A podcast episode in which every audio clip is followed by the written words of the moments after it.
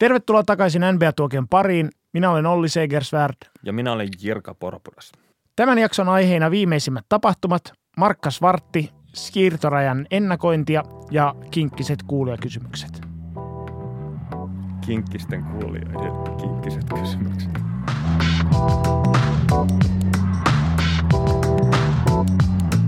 Ystävänpäivä lähestyy ja mikään ei sano minä rakastan sinua niin kuin sataprosenttisesti kierrätysmateriaalista valmistettu NBA-tuokion teepaita.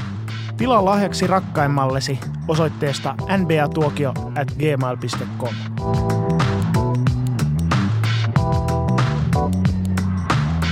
Kuoleman tähti on nyt toiminta valmiina, eli Boogie Cousins teki debyyttinsä Golden State Warriorsin paidassa. Miltäs, mitäs Boogie siellä tekee? Boogilla on ollut erittäin hyvä boogie. Et, tota, ehkä jotkut pahanilmalinnut saattoi toivoa, että Golden Statein ylivoima kärsisi siitä, että Boogie yritetään sinne valmiiseen palettiin jotenkin sommitella mukaan, mutta kyllähän fakta on, että se on ihan ma- niin kuin kohtuuttoman hyvä pelaaja viiden miljoonan vuosipalkalle sinne vitospaikalle ja, ja tota, oikeastaan pelkkää plussaa tuonne Warriorsin joukkueelle. Et ensimmäisiä pelien koosteita kun kattelin, niin ekana pisti silmään se, että se tekee ihan maata järisyttäviä skriinejä hyville heittäjille, jotka niistä niin kuin jää aivan täysin vapaaksi, kun Cousins tömäyttää sen puolustajat. Pysähtyy sananmukaisesti niin kuin seinään. Ja sen lisäksi ilmeisesti käyttänyt koko ton kuntoutumisaikansa nakelle vapaita kolmosia, koska näyttää ihan hyvällä prossalla pudottelevan niitäkin. Eli kun Golden Statein hyökkäyspeli sotkee sen vastustajan puolustuksen ihan niin kuin aivan umpisolmuun, niin sen jälkeen siellä helposti on Cousinsikin ihan vapaana kaarella ja hänelle ei ole mikään ongelma ottaa sitä vapaata kolmosta ja laittaa sitä kassiin. Sen lisäksi aivan loistava syöttäjä ja pystyy niin kuin high ja low postista niin palloa jakamaan näille korintekijäjoukkuetovereilleen kyllä ihan täysin, että ei isoksi mieheksi edes vaadi sinänsä niin kuin, ei ole semmoinen umpikuja, johon se pallo mahdollisesti ajautuisi, vaan tarvittaessa pystyy sen niin kuin vielä paremmille korintekijöille dilkkaamaan. Ja sitten niin viimeisimpään pointtina Boogie Cousinsissa on se, että on aivan täysin pitelemätön korin alla, että jos ei vastassa ole niin kuin samankokoinen seven footeri lihavuori, niin kyllä pakittelee niitä kevyempiä vastustajan senttereitä tai nelospaikan jätkiä, jotka teeskentelee sentteriä, niin ihan siihen renkaan alle ennen kuin alistaa niitä sitten vähän semmoisella löysän näköisellä leijapilla siitä, että yksi tämmöinen tavallaan oleellinen juttu, jonka Boogie Cousins Warriorsille tuo, niin on se, että hän pakottaa vastustajan pitämään jotain tosi isoa jätkää siellä kentällä vitospaikalla, koska muuten sitä pienempää vitosta niin alistetaan aika rumasti siellä oman korjalla, että se sitten osaltaan myös avaa noita tekopaikkoja noille Warriorsin muille tähtipelaajille se, että vastustajalla on joku saapas jalka siellä puolustuksen, puolustuksen tukena ja ei välttämättä sitten pysty ehkä juoksemaan näiden kevyempien jätkien perässä. Joo, ja sitten toki Cousins on niin kuin jykevä levypallopelaaja, että jos se niin kuin joku akilleen kantapää on Warriorsilla ollut aikaisemmin, niin se on ollut se, että vastustaja on laittanut oikein isoja, tar- paljon isoja jätkiä kentällä ja yrittänyt sitten jyrätä levypallopelissä, niin Cousins tuomassa tähän ratkaisun. Mutta tota, ehkä se, missä toi eh, pieni ruosteisuus on näkynyt, että Cousins ei ollut mitenkään räjähtävä viimeistelijä ollut ainakaan näissä ensimmäisissä peleissä. Ja se ehkä tulee sitten, kun noita minuutteja kertyy, kertyy lisää alle. Joo, mutta, mutta kyllähän, se, kyllähän tuommoista akillesvammasta toipumisessa menee aikaa, että eh, ei Cousins missään nimessä ole täydessä terässä tällä hetkellä. Että on niin kuin silminähden puolikuntoinen ja myöhässä tilanteesta ja vähän virhevaikeuksissa ajoittaa, että – et sehän tässä on kaikkein pelottavinta, että toi Warriors on menossa vaan parempaan suuntaan tästä tämänhetkisestä dominoinnista. Melkein peli peliltä. Mutta se ehkä minkä varaan muut joukkueet on tuossa laskenut on se, että tota Cousinsin laisen niin kuin ison egon tuominen tuohon tähtiporukkaan on saattanut sotkea ke, noin joukkueen kemiat täysin, mutta ainakin niin ulkopäin katelle, niin näyttää, että kun tietyllä tapaa Cousinsilla on välivuosi, niin hän vähän niin kuin suhtautuu siihen myös huomattavasti rennommin, että hän on vaan niin kuin tuolla, tuolla kuntouttamassa itseään ja tota, tuntuu olevan hyvillä fiiliksillä, naureskelee siellä muiden kanssa ja antaa muille, muille sitten enemmän niin kuin tilaa ottaa se eturivin rooli, roolia niin kuin täydellisenä niin kuin roolipelaajana, mikäli hän tuolla lailla jatkaa tuossa, niin, niin no, kyllä aika on, vaikea nähdä pysäyttää Siinä on vähän semmoinen Aki ja Turo-asetelma, että voittaja on helppo hymyillä. Eli tota, varmasti jos pelit rullaa tuolla tavalla, niin ei ole mitään syytä epäillä, että siellä niin kuin Kasinskaan alkaisi sitä venettä keikuttaa ja vaatii lisää toucheja tai jotain muuta. Että siinä mielessä aika hyvä täsmähankinta Warriorsilta. Joo, ja tota, Twitter-nimimerkki Ville Korhoselta saatiin kuulijakysymys tähän liittyen, että tässä taas teille kysymys johonkin tulevaan jaksoon. Eli, Eli tähän jaksoon. Tähän jaksoon. Kiitos Ville. Uh, jos playoffsit pelattaisiin nyt, niin kuka olisi Golden State Warriorsin kovin haastaja? Se ehkä nyt ihmettelee, että miksi ne pelattaisiin nyt, kun on vielä puol- melkein puoli kautta jäljellä, mutta jos tän yli päästään, niin... niin. No tota, jos tuosta nyt pudotuspelikaavio lähtee silmämääräisesti hahmottelemaan nykyisen sarjataulukon perusteelta, niin ekalla kierroksella Warriorsille tulisi Clippers vastaan ja enpä jaksa uskoa, että Clippersistä olisi heille haastajaksi. Tokalla kierroksella tuli sitten vastaan Portland tai Houston. Houston viime kaudella oli vielä jonkunnäköisenä kivenä Warriorsin kengässä, mutta siellä on nyt kapelalla peukalo rikki ja Chris Paulkin ollut sivussa ilmeisesti vielä tekemässä vähän niin kuin paluutaan niin kuin täyteen kondikseen. Eli periaatteessa pelaisivat sitten James Hardenia vastaan yhdellä viittä vastaan. Tai viidellä yhtä vastaan itse asiassa. Niin tota, enpä sano, että siinäkään ihan hirveästi haastetta Warriorsille olisi. Lännen finaaleissa tuli sitten Oklahoma City Thunder tai Denver Nuggets vastaan ja noista ehkä Oklahomalla voisi olla jonkunnäköinen, jos saisivat puolustuksen niin kuin viritettyä tuohon ottelusarjaan aivan äärimmilleen, niin voisivat jonkunnäköinen hidastetöyssy siinä olla, mutta voisin kuvitella silti, että Warriors aika helposti tuostakin otteluparista – sitten menisi finaaleihin.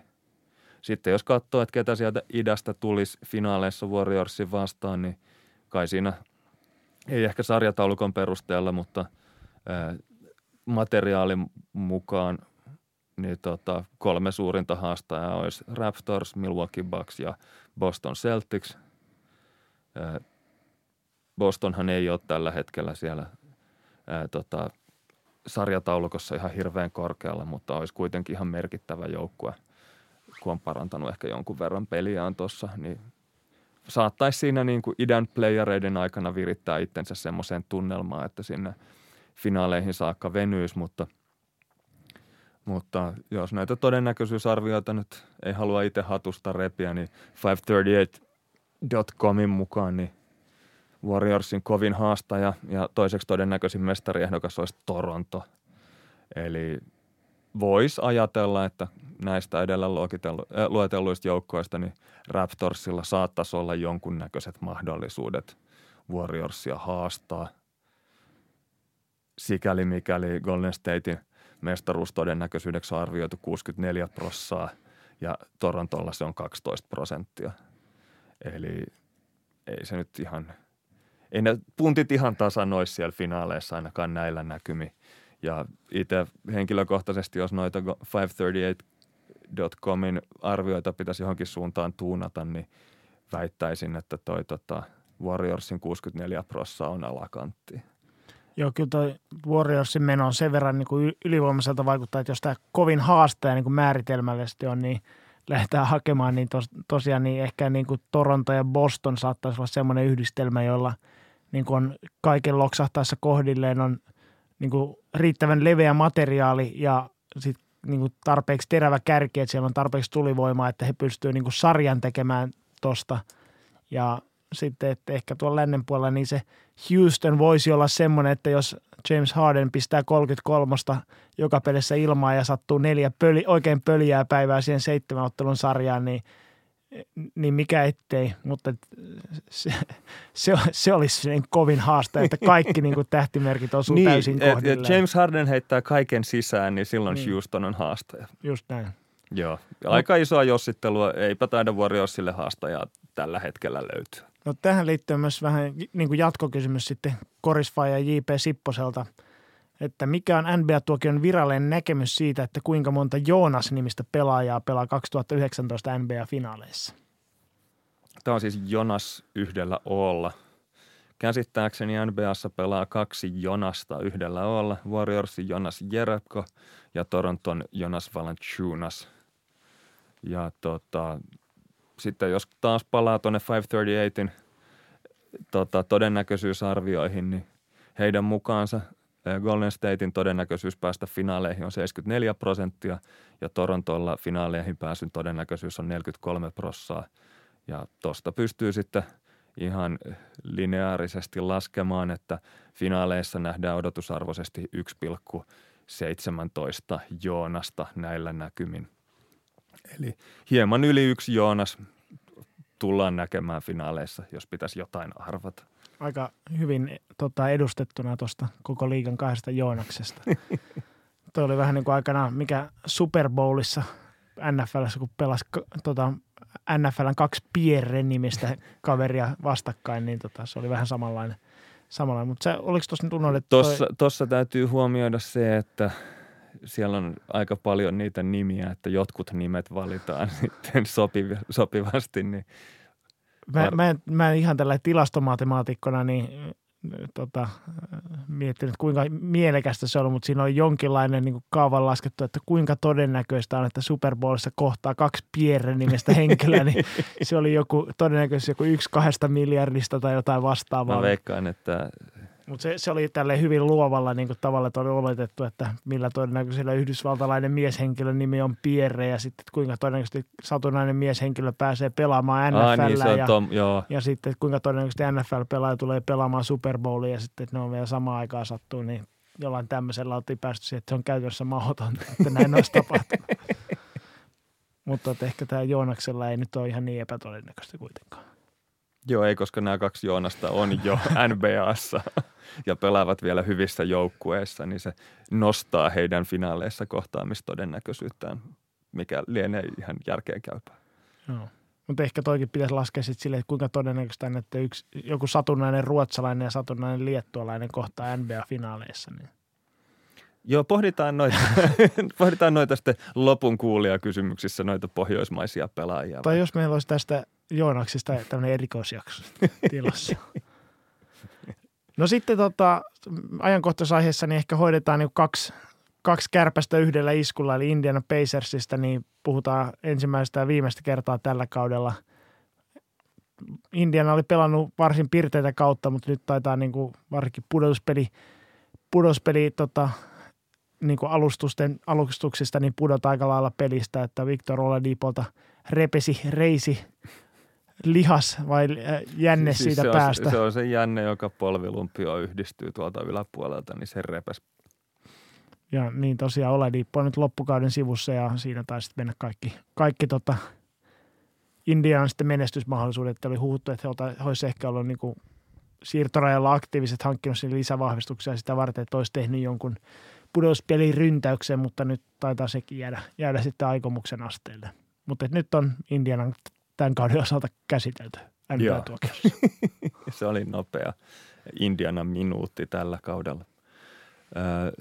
Sitten seuraavana voitaisiin vähän ehkä pohd- tai käydä läpi tuota Houston Rocketsia ja James Hardenia aivan käsittämättömiä tilastorivejä, joita kaveri on siellä nakutellut. Eli tota, Houstonin kausi alkoi aika heikosti, eli 25 ekasta pelistä voittivat vain 11 ja hävisivät 14, mutta sitten sen jälkeen ovat niin kuin lähteneet todelliseen nousuun raketin lailla, voittaneet 18 matsia ja hävinneet kuusi tämän synkän alun jälkeen. Ja tässä on siis alkukaudesta oli Hardenkin sivussa muutaman peli ja Chris Paul oli tuossa välissä pidemmän aikaa loukkaantuneena. Ja pelikiellossa. Ja pelikiellossa. Ja nyt viimeisenä Clint Capelan peukalo sitten leikattiin. Eli toi tota, Houstonin Clint Capela on tällä kaudella ollut aika kovassa iskussa, tehnyt vajaata 18 pinnaa ja ottanut melkein 13 levyä per peli, heittänyt lähes tulkoon pelkästään sisään. Niitä jossain jaksossa puhuttiin siitä, että jotkut tekee vain varmoja, niin Kapela on yksi niistä jätkistä – ja tota, hänellä nyt peukalo vääntyi ja kärsi niin sanotusta hiihtäjän peukalosta, eli peukalon tyvinnivelen ulnaarisen sivusiteen repeämästä. tämä ehkä niin kuin tälleen tuttavallisemmin voisi olla oikein, että se olisi laskettelijan peukalo. Eli tämmöinen tyypillinen, kun laskettelusauva tökkää kiinni johonkin, niin se sauvahan tempasee sitä ikään kuin peukaloa taaksepäin ja sitten jänne on siinä kovilla. Niin tämän tyyppinen vamma. Duodeckim-lehdessä tähän viitattiin hiihteen peukalon. Mennään sillä. siis ei käsitelty Clint Kapellan peukaloa kyseisessä lääkärilehdessä, vaan sieltä katoin, että mikä toi suomenkielinen tulkinta tuolle haavalle tai vammalle on. Mutta ei tullut luettu samalla nuorin lääkärilehden vitsipalsta. En, en ole tämmöiseen, en ole valitettavasti törmännyt. No siinä on lukuvinkki sitten podcastin kuulijoille muuttuiko tämä yhtäkkiä lukupiiriksi? no joo. Kapella on peukalla korjattiin leikkauksella ja on sivussa 4-6 viikkoa ja instreetclothes.com-sivusto osas kertoa, että missaa odotusarvoisesti 26,2 matsia. Eli tuossa on aivan loistava esimerkki siitä, miten ei käytetä desimaalipilkkuja ja arvioiti tarkkuuksia Eli ei voi tuolla tavalla väittää, että jos on parinkymmenen vuoden data NBA-pelaajista, että yhden desimaalin tarkkuudella kerrotaan, kuinka monta matsia kaveri on sivussa. No, tämä nyt oli taas sivujuoni. Oleellista on se, että Kapelan puuttuminen niin vaikuttaa erityisesti Houstonin puolustukseen, koska hän on ollut joukkueen ainoa tuommoinen todellinen korivahti. Ja sen lisäksi on ollut aika vahva juurikin näissä pallon koriin kauhomisissa silloin, kun James Harden on sen pallon hänelle lahjoittanut. Eh, mutta toi hyökkäyspään donkkaaminen on semmoinen taito, jota pystyvät sitten ehkä joillain muilla jätkillä, kuten Neneellä tai Kenneth Faridilla, ehkä paremmin paikkaamaan. Mutta noi sällit ei ole samanlaisia puolustuksen lukkoja kuin kapela.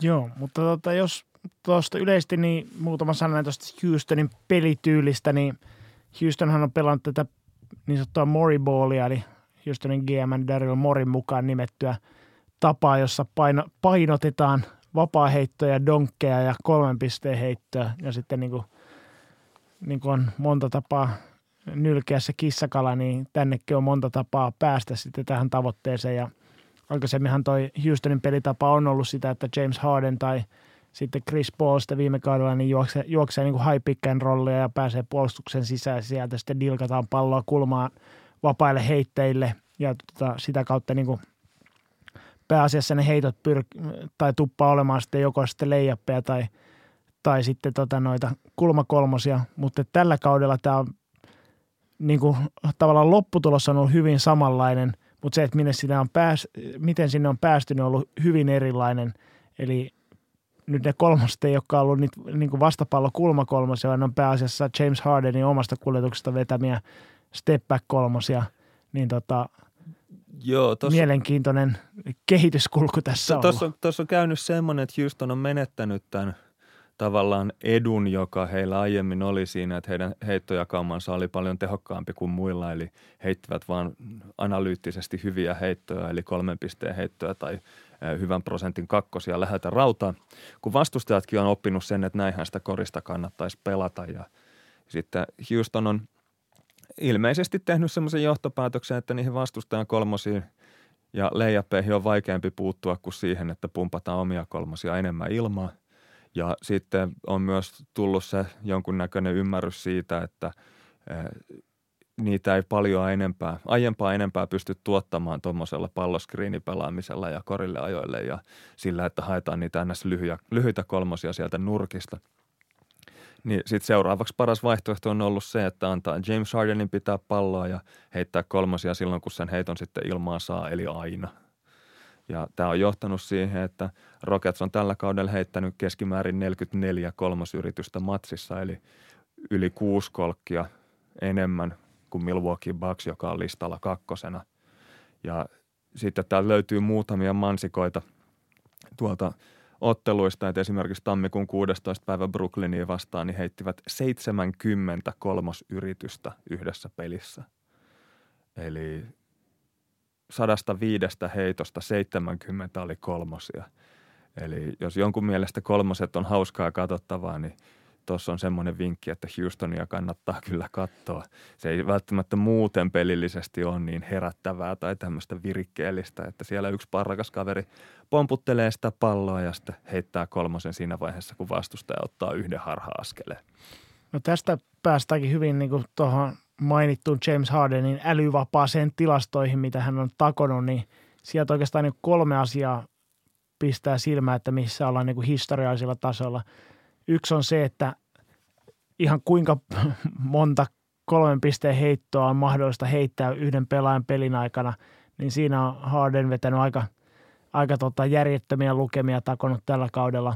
No toinen on sitten se, että yleisesti ottaen on tunnistettu aikaisemmin, että tämmöiset volyymi-heittäjät, eli jotka heittää paljon, niin heillä siitä se niin tehokkuus kärsii, eli se, se niin kuin – odotettu pistemäärä per heitto niin laskee, mitä enemmän yrityksiä tulee, niin James Harden ei ole ainakaan mihinkään tämmöiseen seinään vielä törmännyt tällä kaudella, että hänen niin kuin, hyökkäysten päättöprosentit on ollut, taitaa tällä hetkellä olla yli 40 prosenttia, eli hän päättää niin kuin 40, yli 40 prosenttia Houstonin hyökkäyksistä, ja ne on yksittäisotteluissa ollut jopa yli 60. Eli tota, käytännössä niin kun hän on ollut se Houstonin hyökkäyspeli yksin, ja sitten tota, kolmas, kolmas vielä niin kuin asia on tuossa, että kun aikaisemmin James Harden on kuitenkin suurimman osan kolmosesta heittänyt vastapallo kolmosta, eli on siellä Chris Paul tai joku muu on sitten luonut sen edun ja James Harden on sitten sen käyttöön sen vapaan paikan, niin tosiaan tällä kaudella niin James Hardenilla on kolmen pisteen yrityksiä yli 13 ottelua kohden ja niistä vajaa yksi on suoraan syötöstä yritys ja kaikki muut on sitten omasta kuljetuksesta. Eli tämäkin on niin heittänyt ihan kuperkeikkaa sitten tämä määrä, että minkälaisia heittoja hän ottaa. Joo, oleellista tuossa James Hardenissa on se, että hän ei heitä noita kolmosia millään aivan täysin poikkeuksellisella prosentilla, niin kuin esimerkiksi Steph Curry, mutta saa tämmöisen vähintään kohtuullisen tasoisen kolmen pisteen heiton ilmaan ihan omin to- omatoimisesti ja e, ilman muiden pelaajien apua niin ihan koska tahansa. Ja tässä on semmoinen mielenkiintoinen toi, mitä sä sanoit siitä, että siellä on tämmöinen joku tehokkuusrintama, jossa että mitä enemmän heitetään, niin sitten joudutaan niin kuin tyytymään heikompiin ja heikompiin valintoihin, että saadaan niin paljon niitä heittoja ilmaa. Eli tavallaan jossain vaiheessa se tehokkuus taittuu, niin James Hardenilla tämä ei ainakaan vielä ole tullut vastaan.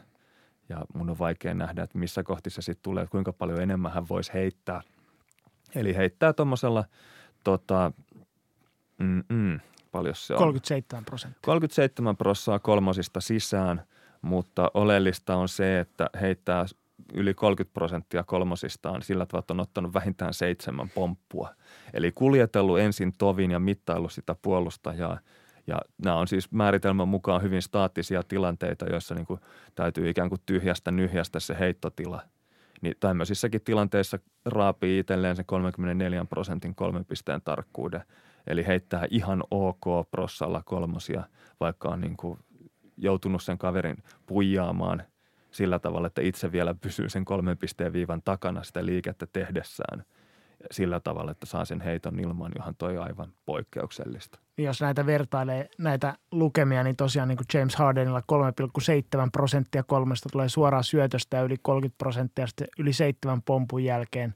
Niin vaikka Steph Karilla nämä on 35 prosenttia kolmesta suoraan syötöstä ja 6 prosenttia yli seitsemästä pompusta – on toi seitsemän, sitten kun me johonkin oikeisiin erikoistuneisiin heitteet, vaikka Clay Thompson, joka ei edes seitsemän kertaa pomputa palloa koko matsin aikana, niin tota, kyllä toi aika niin kuin No se on se, eriskummallinen se on toi yksi, James Harden. Se yksi Clay Thompsonin kohokohta kooste, jossa väitettiin, että kaveri oli tehnyt 30 jotain pinnaa vai 20 jotain pinnaa tota, neljällä kuljetuksella. Eli on pompauttanut palloa neljä kertaa matsia aikana – niin en haluaisi olla se kakki boolimaljassa, mutta kyllä siinä videollakin näkyy viisi pomppua, koska tietenkin ensimmäisenä se piti tarkistaa siitä videolta, mutta joo, se, että ottaa viisi pomppua matsissa, niin on eri asia kuin se, että useimmissa hyökkäyksissä kuljettaa vähintään seitsemän kertaa ennen heittämistä. Niin. Joo, tietenkin tuossa on myös sitten se ero, että Golden State Warriorsissa niitä kavereita on sen verran enemmän, että se pallottoman pelaajan liike – synnyttää sitten vapaita jätkiä paremmin kuin jos Houstonissa Harden luopuu pallosta, niin ne muut kaverit sitten, no nyt Chris Paul on palannut ruotuun, mutta eivät ehkä mitään hirveitä toisille heiton, heittopaikan luojia ehkä samalla lailla ole. Niin ja sitten erityisesti kun tuossa Chris Paul ja Clint Capella kun ollut sivussa, niin on siellä vähän erilaiset kaverit ollut kuin Clay Thompson ja Draymond Green ja Kevin Durant ja DeMarcus Cousins Hardenin niin. ympärillä. Että. Joo. Mutta ehkä näitä tämmöisiä äh, lisää älyvapaita tilastoja tässä, että kuinka paljon tosiaan niin toi Houstonin hyökkäys on ollut Hardenin harteilla, niin tuossa taisi katketa tämä Hardenin tota, syöttövapaiden pisteiden putki niin 304, eli 304 pistettä peräkkäin teki silleen, että hän itse loi ne kaikki paikat, eli yksikään näistä koreista ei ollut, tai kukaan joukkuekaveri ei saanut niihin korinjohtavaa syöttöä, niin se on aika tämmöinen herkulesmainen teko sitten, ja toi James Hardenin tammikuussa, niin hän teki 43,6 pistettä ottelua kohti, niin se on tota, 55 vuoteen kovin – yhden kuukauden pistekeskiarvo, eli edellinen oli Will Chamberlainin 45,8 pistettä maaliskuussa 63, kuten varmaan osa kuulijoista muistaa elävästi. Joo. James Harden on myös jossain mainittiin, että on kehittänyt tämmöisen uuden sorttisen tripla-tuplan, jossa yhdessä ottelussa niin heitetään kymmenen kolkkiyritystä, kymmenen vaparia ja annetaan kymmenen korinjohtavaa syöttöä joukkuekavereille. Eli näitä tämmöisiä rivejä on NBA-historiassa ollut 91 kappaletta ja James Harden on niistä tehnyt 41. Eli neljä yhdeksästä tuommoisesta suorituksesta on kaverin käsialaa. Eli siinä mielessä toi on A, hyvin harvinaislaatuinen tilastorivi ja pääasiallisesti NBA-pelaajista ainoastaan James Harden noita tilastorivejä kellottaa se täytyy tuossa sanoa, että kun miettii jo no, tuota yhdistelmää, niin toi vaatii noita niin kuin hyökkäysten käyttöprosenttiin olevan aika korkea ja noin korkeita prosentteja on ollut aika vähän NBA-historiassa James Harden lisäksi. Eli ylipäätään se, että ehdit heittää 10 kolmosta ja antaa 10 syöttöä ja sen lisäksi vielä niin kuin tulee sen verran paljon näitä vaarallisia tilanteita koriläheisyydestä, että pääset kymmenen kertaa vapariviivalta yrittämään – pisteiden tekoa, niin tarkoittaa se, että palloa pitää olla aika paljon sitten tämän kyseisen pelaajan käsissä. Sehän... Ja yhdistät vielä sen, että kun mennä, ei tarvitse montaakaan vuotta taaksepäin mennä, niin kolmosia heittää aika paljon vähemmän. Joo. Niin tota, ei ihmekään, että noita ei ihan hirveän paljon ole. Joo, sitten tuossa on myös se, että James Hardenilla on tapana ottaa kolme vaparia kerralla. Eli kaveri on aivan poikkeuksellisen hyvä pääsemään vapariviivalle siitä, kun harhauttelee sitä omaa puolustajansa ja nousee kolme pisteen heittoon, niin yllättävän usein se vastustajan jalka jää sinne Hardenin alle tai eh, käsi sattuu raapasemaan Hardenin kättä sillä tavalla, että kaveri pääsee vapariviivalle. Eli siitähän noin James Hardenin vaparit on merkittävältä osalta seurausta, eli kymmeneen vapariin ei välttämättä tarvitse kuin neljä heittoyritystä. Joo, mutta toki niin kuin on, Harden on poikkeuksellinen siinä, että yleensä niin kuin noin isolla volyymilla kaukaa heittävät, niin pääsee hyvin vähän tyypillisesti vapariviivalle ja Harden on tässä kyllä niin kuin myös poikkeuksellinen. Mutta mitä että tullaanko joskus näkemään sitten toinen James Harden? No James Harden on tällä kaudella tehnyt, pelannut 37 minuuttia matsissa ja tehnyt keskimäärin 36 pinnaa. Se on aivan järjettömät lukemat, mutta sitten myös tämä, että, tai siis 37 minuuttia per ottelu, sillä tavalla, melkein lähestulkoon piste per minuutti tahdilla – mutta siis tulevaisuudessahan se voisi olla sellainen, että ää, aika suora tämmöinen reitti supertähdeksi on se, että jos sä pystyt itsellesi ja joukkuekavereille luomaan kolme pisteen heitto mahdollisuuksia, eli tavallaan pelaat niin kuin James Harden, eli sä saat itselle sen heittopaikan aina kun haluat ja tarvittaessa voit sieltä kulmasta kaivaa sitten sen joukkuekaverinkin esiin, niin kyllähän toi olisi semmoinen tietyn näköinen tota, mikä tämä on tota blueprint, siis toi tota, piirustus sille, että minkälaisia ne starat voisi tulevaisuudessa olla, varsinkin jos toi kolmosten määrä kasvaa. Mutta vähän mä pelkään, että enemmän tulee näitä uusi James Harden-tyyppisiä epäonnistujia vähän samassa hengessä kuin Michael Jordan ja yritti kaiken näköiset pelaajat sitten imitoida tai – erilaisia urheilullisia takamiehiä ja sitten draftattiin sillä, että tämä donkkaa niin kuin Michael Jordan, eli tämän täytyy olla uusi Michael Jordan. niin saattaa olla, että tuommoisia epäonnistujia tulee myös aikamoinen liuta sitten.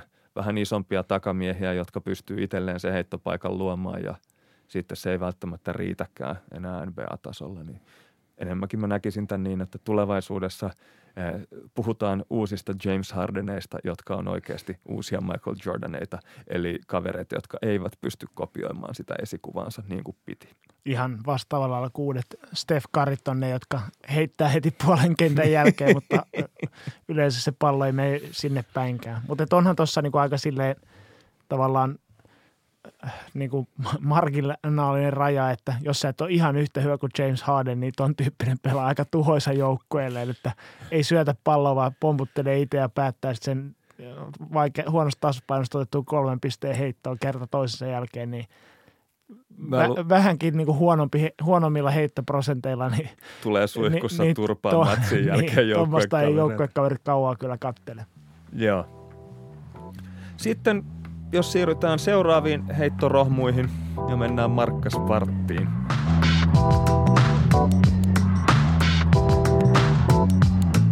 No joo, Markkasella ei ole ihan ollut tota valoisimmat nämä viime, viimeiset viikot sitten. Toi Boylenin puikkoihin astuminen, niin se näytti ehkä, että se saattaisi jonkinlaista ryhtiliikettä saada aikaiseksi, mutta se on päättynyt aikalaiseen mahalaskuun Tuossa Markkanenkin oli tote, tote, tote kassu jossain haastattelussa, että tuntuu siltä, että ei pelata enää yhtä kovaa, varsinkaan puolustuspäässä, kuin silloin Boylenin tota, siirtyessä päävalmentajaksi. Ja, ja toivoi myös, että pidettäisiin enemmän vauhtia siellä kentällä, kun Boylen on halunnut enemmän tämmöistä kävelykorista pelata. Ja tuolla oli semmoinen mielenkiintoinen episodi, että toi HD Henrik Detman oli ilmeisesti kävessyt Chicagossa muistuttamassa Lauri Markkasta, että kannattaa vähän juostakin sen pallon kanssa ja niin transitionista hakea niitä ratkaisuja ja ainakin tuossa jossain pelissä se oli sitten lopputulos oli yllättäen ollutkin aika hyvä. No onhan tuo aika jännä, että täytyy niin Suomesta asti lennättää valmentaja sinne kertomaan. Siinä on muutamia epäkohtia. Ensinnäkin se, että eikö se oma valmentaja näe sitä, että se homma toimii paremmin siinä vaiheessa, kun – esimerkiksi Markkanen saa vähän pidemmän levaria ja sitten juoksee sen pallon kanssa ylös, niin siitä syntyy yleensä positiivisia asioita. Mutta myös sitten se, että eikö tämän HDn kommentin olisi voinut toimittaa sinne ihan vaikka puhelimitsekin. Eli tota, e, ilmeisesti ei löytynyt luottoa siihen, että, että viesti menee perille. Okei, kaipa tähän liittyy myös näitä maajoukkueen päävalmentajan tehtäviä, että täytyy käydä katsomassa paikan päällä kaikkia noita maajoukkueen pelaajia sitten – niin eikä se tietenkään, niin kuin, kuten sanoit, niin pitäisi olla Suomen maajoukkueen päävalmentajan tehtävä käydä opastamassa Chicago Bullsin organisaatiossa olevia pelaajia, että miten tulee pelata siellä. Ei, mutta kyllähän, bo- kyllähän Boylenkin kävi silloin kesänä eräänä Suomessa katsomassa Markkasen peliä ja kommentoimassa. Että silloin sitä kovasti hehkutettiin Suomessa, että Bullsin kakkosvalmentajakin on tullut tänne katsomaan Lauria ja kehunut kovasti, että Markkanen on kyllä hyvä jätkä pelaamaan.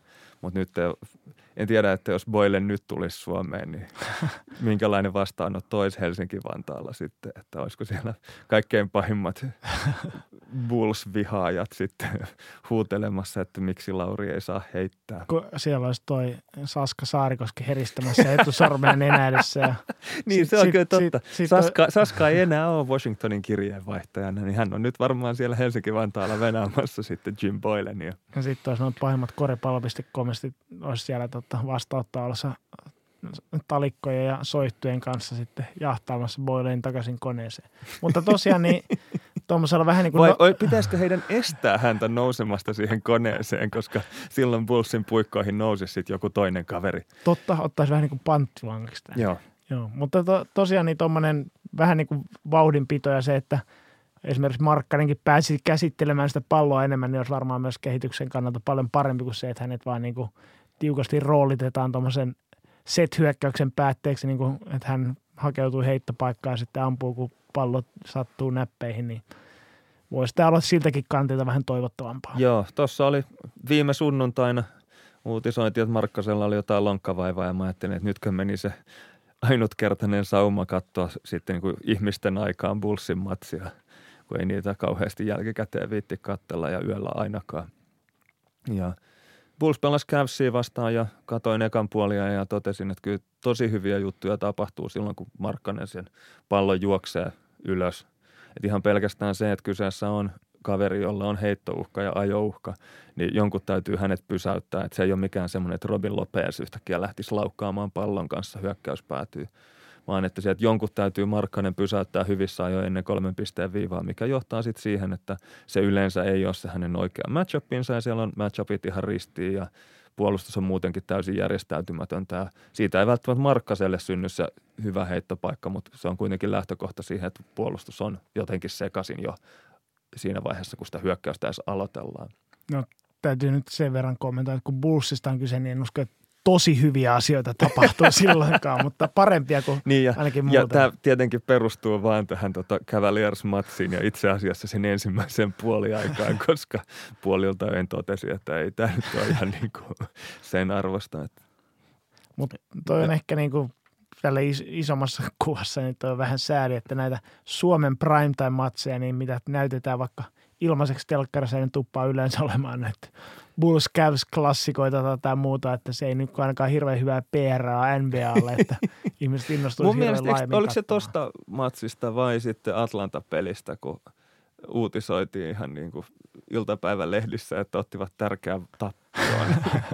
Eli toi, vähän toi suomalainen NBA-kirjoittelu pyörii sen ympärillä, että on se vähän erikoinen sarja, että kaikki yrittää vain tarkoituksella hävitä kun siellä yritetään Zion Williamsoniin saada sitten parhaita kertoimia. No täytyy sanoa kyllä, että kun täytyy toivoa, että toi edes Bulls yrittää tahallaan hävitä. Että se ei ole vaan niin kuin puhdasta inkompetenssia toi touhu. Mutta tota, positiivista Markkasen kannalta hänet valittiin All-Star viikonlopun nousevat tähdetotteluun jossa siis, kansainväliseen joukkueeseen. Eli otteluun, jossa pelaavat ensimmäisen ja toisen vuoden NBA-pelaajat, jenkit vastaan muu maailma hengessä ja mä en tiedä, tuossa nyt ihan hirveästi tuulettelemista ole tuossa valinnassa. Että... Joo, Markkanen pelasi viime vuonnakin niin. kyseessä ottelussa, mutta se, jos jotain niin erityisen positiivista kaivaa, että hän Markkanen näissä promokuvissa niin esiintyi siinä heti Ben Simonsin kyljessä siinä toinen, keskellä.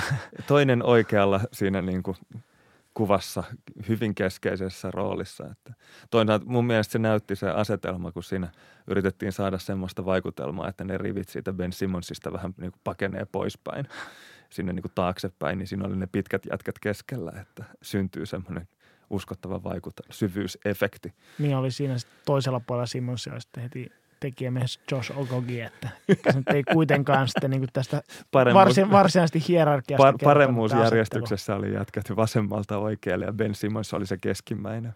Joo, mutta tota, viime jakson jälkeen niin Bulls on taas kunnostautunut pelaajakaupoilla jälleen Houstonin kanssa, eli tota, kun aikaisemmassa niin oli Houston kaupan Michael Carter Williamsin ja käteistä Bullsin, niin nyt saman kohtalon koki Carmelo Anthony – ja tosiaan tätäkin kauppaa voideltiin käteissuorituksella ja tuossa oli ihan puhtaasti, niin kuin siinä ei sinänsä pelaajia ei ollut tarkoitus liikuttaa muulla tavoin kuin, että Houston pääsi sitten Carmelo Anthony sopimuksesta eroon ja säästi sitten, säästi sitten vähän enemmän rahaa sitten noissa ylellisyysveroissa kuin mitä he tuon reilu puolitoista miljoonaa maksoi sitten Bullsille siitä, että Bulls otti tuon Carmelo Anthony, mutta tuskin Carmelo tulee koskaan pukemaan Bulls-paitaa päälle. Tuossa kaupassa siis Carmelo Anthony ja John Dieblerin pelaajaoikeudet ja puolitoista miljoonaa dollaria vai, eh, siirtyi Chicagoon ja Chicago lähetti Houstonin Tadja Dragisevicin, josta en rehellisesti kyllä osaa sanoa mitään. Tai siis hänen pelaajaoikeutensa. Hänen pelaajaoikeutensa, korjaan. Ja epäilen, että Dragisevitskaan ei tule koskaan pukemaan Houston paitaa päälle. Lauri Lehtinen tiivisti tuon täydellisesti Twitterissä sanomalla, että Melon ruumis, 30-vuotias Turkissa pelaava Jenkki ja puolitoista miljoonaa vaihdettiin 32-vuotiaaseen Serbi, joka pelaa Espanjassa.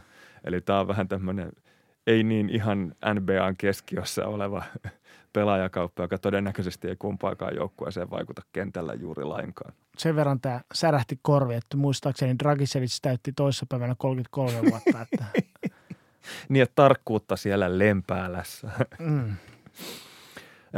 Houston sitten sai tästä yhden rosteripaikan vapautettua ja kirjas sitten Netsin heivaaman Kenneth Faridin. Siihen häntä sivuttiin tuossa hieman aikaisemmin.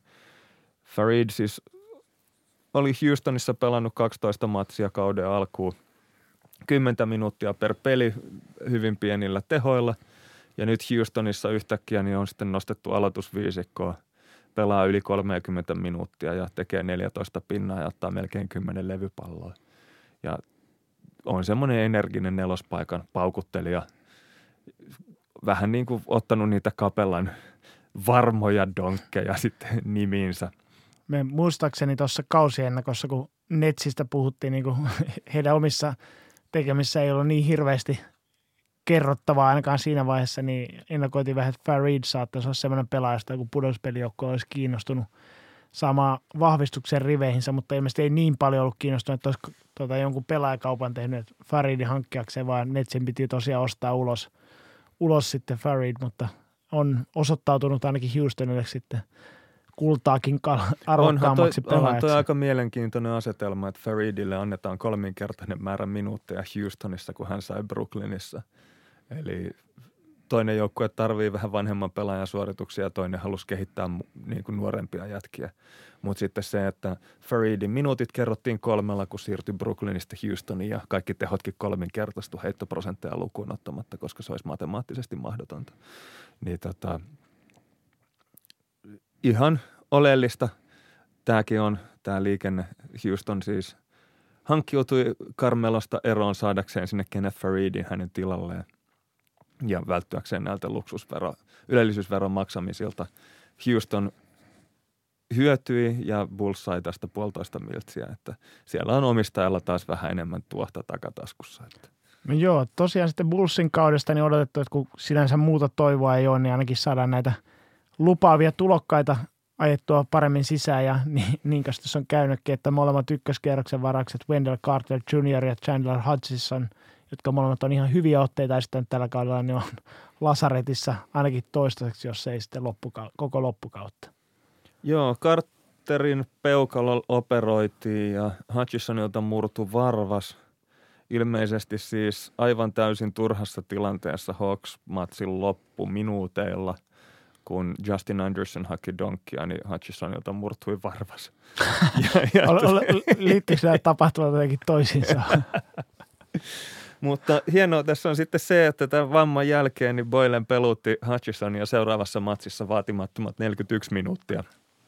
Ja tota, sitten kun hänelle, häneltä kysyttiin tästä, että mitä tämä, että kaverilla on murtunut varvas ja pelasi 41 minuuttia, niin Boylen kommentoi, että hän on ylpeä Hutchisonista, että hyvin pelattu.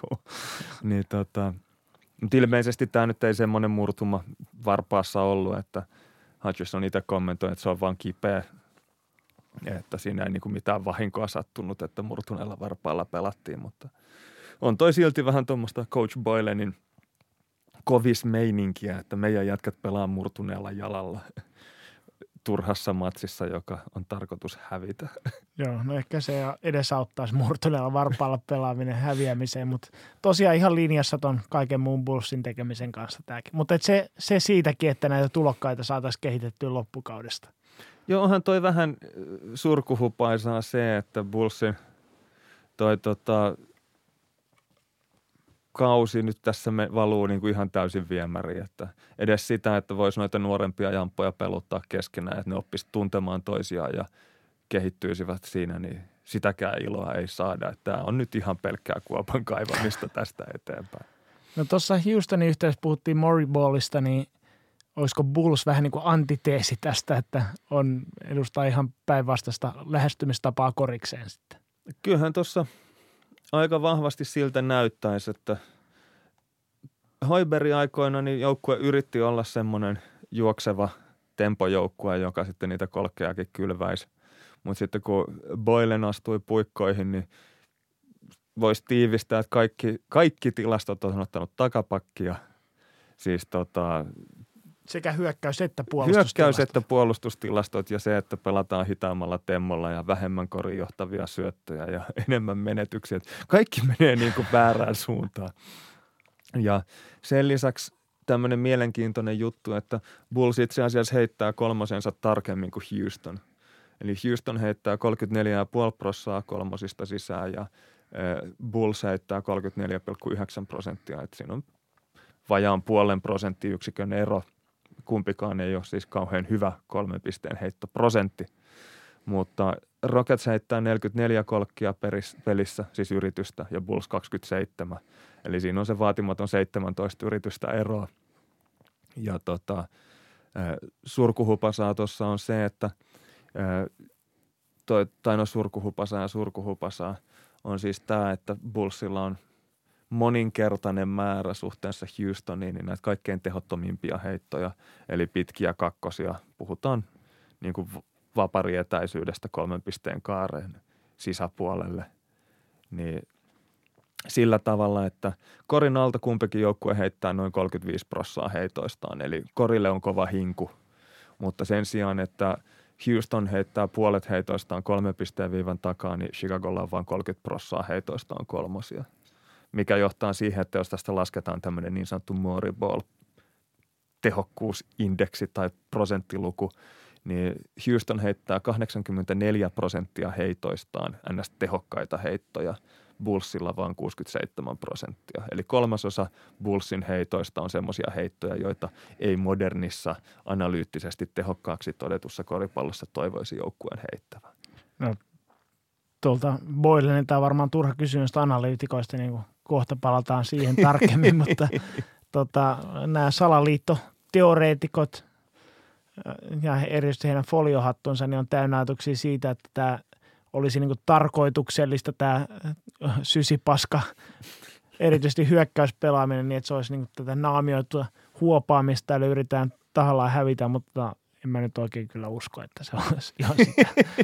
olisi se vähän niin kuin, onko se viime jaksossa, kun David Stern kommentoi, että ei, kun se oli toimittaja Sam Smith kommentoi, että kukaan NBS ei ole tarpeeksi fiksu tommoseen. Eikä se... meillä ollut Major Julli täällä kyllä ei Sam Smithkään eikä David Stern ollut Mutta heitä, heitä quote, äh, äh, siteerattiin tämä, että NBS kukaan ei ole tarpeeksi älykäs tuommoiseen salaliittoon.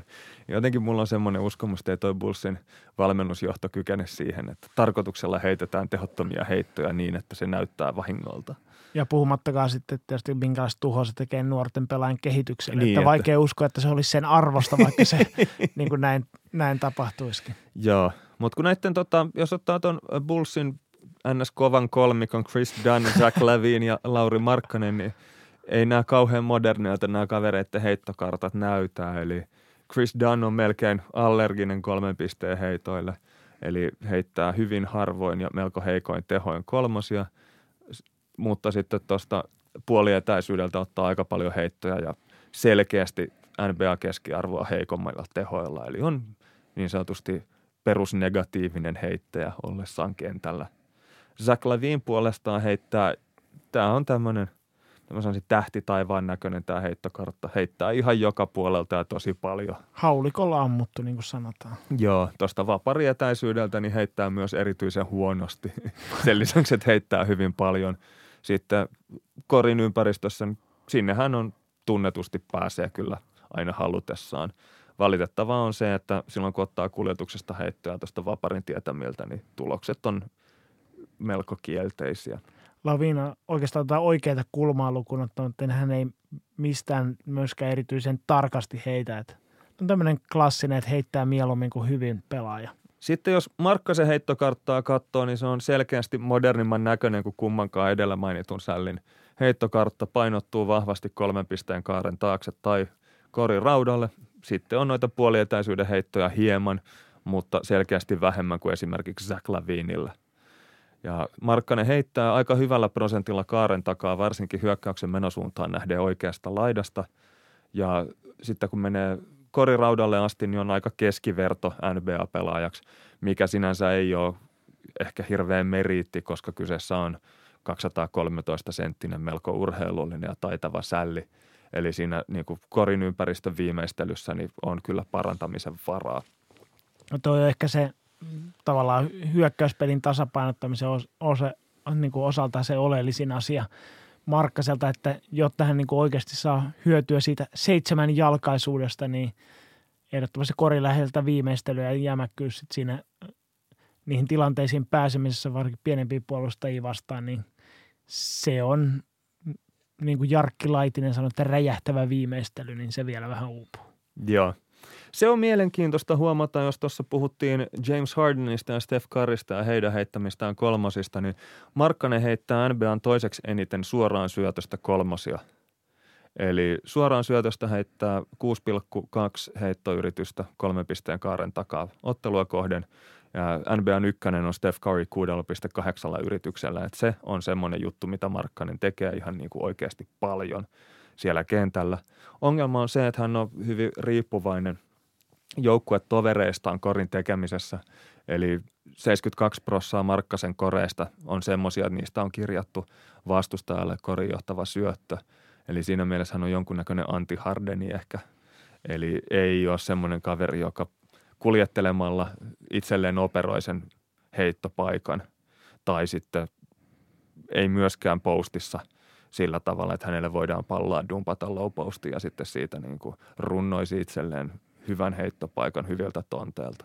Ehkä tuohonkin auttaisi se, jos se yrittäisi pelata vähän nopeampaa peliä, että pääsisi vähän niin kuin vapaalla kentällä sekaisin olevaa puolustusta vastaan hyökkäämään, niin tuommoisia close vastaan hyökkäessä, niin Markkanen olisi paljon omimmillaan kuin sitten tuommoisessa täysin staattisessa tilanteesta, että pitäisi lähteä poraamaan, niin tässäkin ehkä valmentaja saattaisi, voisi tota, pienillä muutoksilla tehdä jonkinlaisen val, val, Valmentaja voisi tehdä muutakin kuin antaa viestin, että Markkasella on vihreä valo ottaa omia ratkaisuja, mikä ei varmaan hirveästi lämmitä, jos on 2-13 pitkä jätkää. Siinä on snadisti lyhyempi sälli sähisemässä kaarella tota, jaloissa, kun yrittää kuljettaa sitä palloa.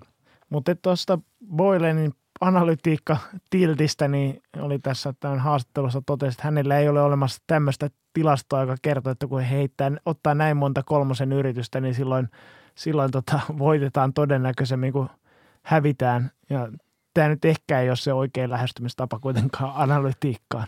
Mun käsittääkseni Boylen on useimmissa haastatteluissa viitannut siihen, että hän, hänestä tuntuu, että pallo liikkuu paremmin ja hänellä on semmoinen fiilis, että he ovat niin kuin pitäneet tempoa yllä paremmin ja niin edelleen – ja noi on semmoisia juttuja, jotka olisi aika helposti numeroista katsottavissa, jos olisi mielenkiintoa, viitseliäisyyttä tai sitten niin kuin uskoa siihen, että ne numerot oikeasti kertoo siitä todellisuudesta. Tai jos ei edes numeroa, niin edes katsomalla sitä peliä, niin voisi vois todeta, että tämä ei pidä paikkaansa.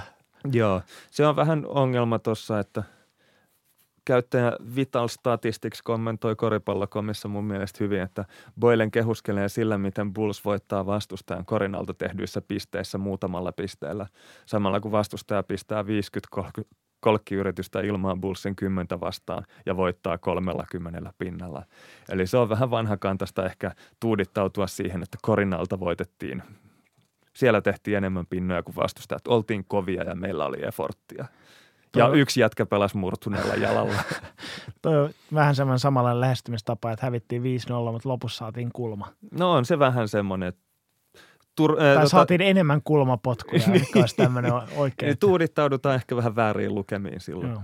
Mutta ehkä nyt kun tätä kasataan tätä tota, nekrologia Boylenille, niin – tota, puolustuspäähän, jos mennään, niin vähän tuommoinen legendaar tai tämmöinen klassinen tilanne, että kun mitään ei enää oikein osaa itse tehdä enää tämän asian eteen, niin sitten vedotaan siihen, että joukkueen effortti on ollut huonoa.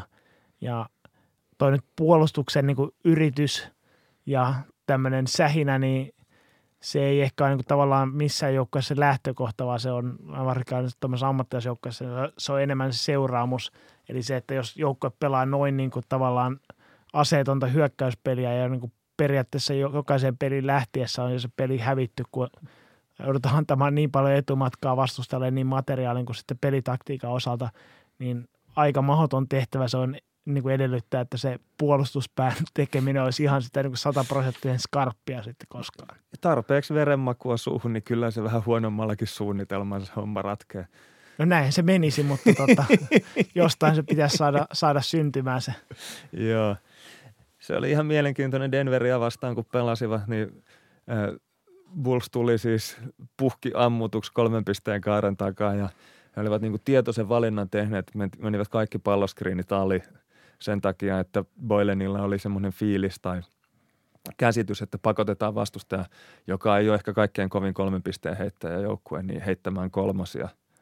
Ja tässä taas sivuutettiin semmoinen peruspäätöksenteon teoria ja ehdollisiin todennäköisyyksiin liittyvä fakta, että joukkueen kolmas prosentti ei ole sama asia kuin joukkueen kolmas prosentti silloin, kun vastustaja menee kaikki palloskriinit ali ja heittäjällä on aikaa katsoa jalat kohilleen ja ottaa semmoinen kevyt huokaus ennen kuin laittaa pallon mukiin. Eli NBA-pelaajat on kuitenkin sen verran hyviä kolmen pisteen heittäjiä kaikki. Jo, jo, joitain tiettyjä poikkeuksia lukuun ottamatta. Että jos niin kuin kaikki screenit mennään ali ja hyökkää vielä tietää sen, että vastustaja tulee menee tämän screenin ali, niin kyllä siinä niitä askeleita sommitellaan siihen heittoon sillä tavalla, että se on niin kuin tyhjällä kentällä heittäisi. Ja silloin voi ajatuksen tasolla melkein tuplata ne pelitilanne heittoprosentit sitten siinä, että mitä, minkälaista jälkeä siitä saunasta syntyy. Ehkä tätä markkasvarttia, jos vedetään niin yhteen, niin voisi tälleen analogiana tähän poliittiseen elämään niin kuin Amerikan mantereella, niin noin pahimmat foliohatuthan pitää sitä mieltä, että presidentti Trump pelaa tämmöistä neliulotteista shakkia, josta suurimmalla osa ihmistä ei ole mitään tota, ymmärrystä siitä, että mitä hän tavoittelee ja tavallaan, että hän niin kuin pitää muita pilkkanaan, niin vaikka oikeasti hänellä ei ole mitään käsitystä, mitä on tekemässä, niin kyllä ehkä Boyleniin liittyy sama, että tässä ei ole mitään semmoista niin kuin ylivertaista salaliittoteoriaa taustalla, vaan hän on vaan niin kuin kykenemätön to, tuota tehtävää kantamaan ja hän ei niin kuin varaustivuoro maksimoidakseen ei yritä tahallaan hävitä mahdollisimman monta ottelua. Joo. Vai eväät vaan ei riitä. No viime jaksossa oli jotain pohdintaa siitä, miten Bulls heittää arvokasta aikaa hukkaan tässä, kun huopailee tätä kautta eri suuntaan, kun vastustajat soutaa. Eli tota, joukkue ei edes yritä kehittää semmoista modernia pelityyliä, johon tulevaisuudessa voitaisiin sitten vähitellen niin kuin upgradealla niitä palikoita, joista se sen hetkinen joukkue sitten on rakennettu. Eli esimerkiksi Sixers hävisi tahallaan monta vuotta – mutta heillä pyöri jatkuva tämmöinen pelaajan louhos, jossa haettiin nimettömiä ja testaamattomia pelaajia. Katsottiin, että löytyisikö sieltä jotain sen arvoisia sällejä, että pienellä koulimisella niin heistä saisi sitten vaikka vuoden päästä kakkoskierroksen varauksen joltain joukkueelta, joka semmoista jatkaa tarvitsee. Ja muutenkin yritettiin löytää niin kuin uusia mielenkiintoisia hahmoja. Bullsilla ei semmoista myllyä tuossa tunnu pyörivän. Heillä on joitain omia nuoria sällejä, mutta niistäkään ei niin kuin – musta siitä puuttuu semmoinen kokeilu ja semmoinen, että yritetään testailla kaiken näköisiä, mitä niistä jätkistä voisi löytyä. Ja toisaalta sitten Sixers äh, muokkasi joukkueen pelityyliä just kohti tämmöistä mooriboolia, äh, lähemmäs tehokasta nykykoriksen haasteisiin vastaavaa pelityyliä ja Bulls siinäkin suhteessa menee niin kuin täsmälleen vastakkaiseen suuntaan, kun voisi kuvitella, että olisi syytä mennä – ja nyt kun noin junnutkin vielä loukkaantu, tai siis Wendell Carter Junior ja Chandler Hutchison, niin ää, ainoa hyöty, joka tästä kaudesta niin kuin olisi saatu, eli se, että nämä junnut olisi opetellut pelaamaan yhdessä keskenään, eli Markkanen ja Carter esimerkiksi nelos-vitospaikalla, niin olisi muodostanut jonkun tämmöisen toistensa ajatukset tuntevan tag-tiimin, niin siitäkään ei nyt ole mitään lupauksia tai edes mahdollisuuksia yrittää kehittää sellaista. Niin vähän alkaa näyttää silleen, että kyllä tämä Bullsen kausi on ihan täysin aidosti hukkaa heitetty, vaikka saisivat Zion Williamsonin. Tai no, jos voittavat draft-lotteru ja pääsee Zion Williamsonin valitsemaan ykkösvarauksella, niin voisi sanoa, että se voisi ehkä jotenkin pelastaa tämän kauden. No se ei vielä yksinään, mutta jos samassa yhteydessä ilmoitettaisiin, että Gar Foreman ja John Paxson ja Jim Boylen ja puolet joukkojen pelaajista saa kenkää ja sinne saadaan löydettyä, löydettyä tota, osaavat oikeat kaverit oikeille paikoille, niin sitten voisi sanoa, että kausi, ka- kausi, kausi on jo, niin jos ei sukseen, niin tota, että ainakaan, että jos se että kaikki meni kausi. no tavallaan ehkä siihen riittäisi jopa se, että nuo edellä mainitut potkut toteutuu, että ei tarvitse sitä Zion Williamsonia saada. Mutta tietenkin Zion Williamson olisi ihan kiva.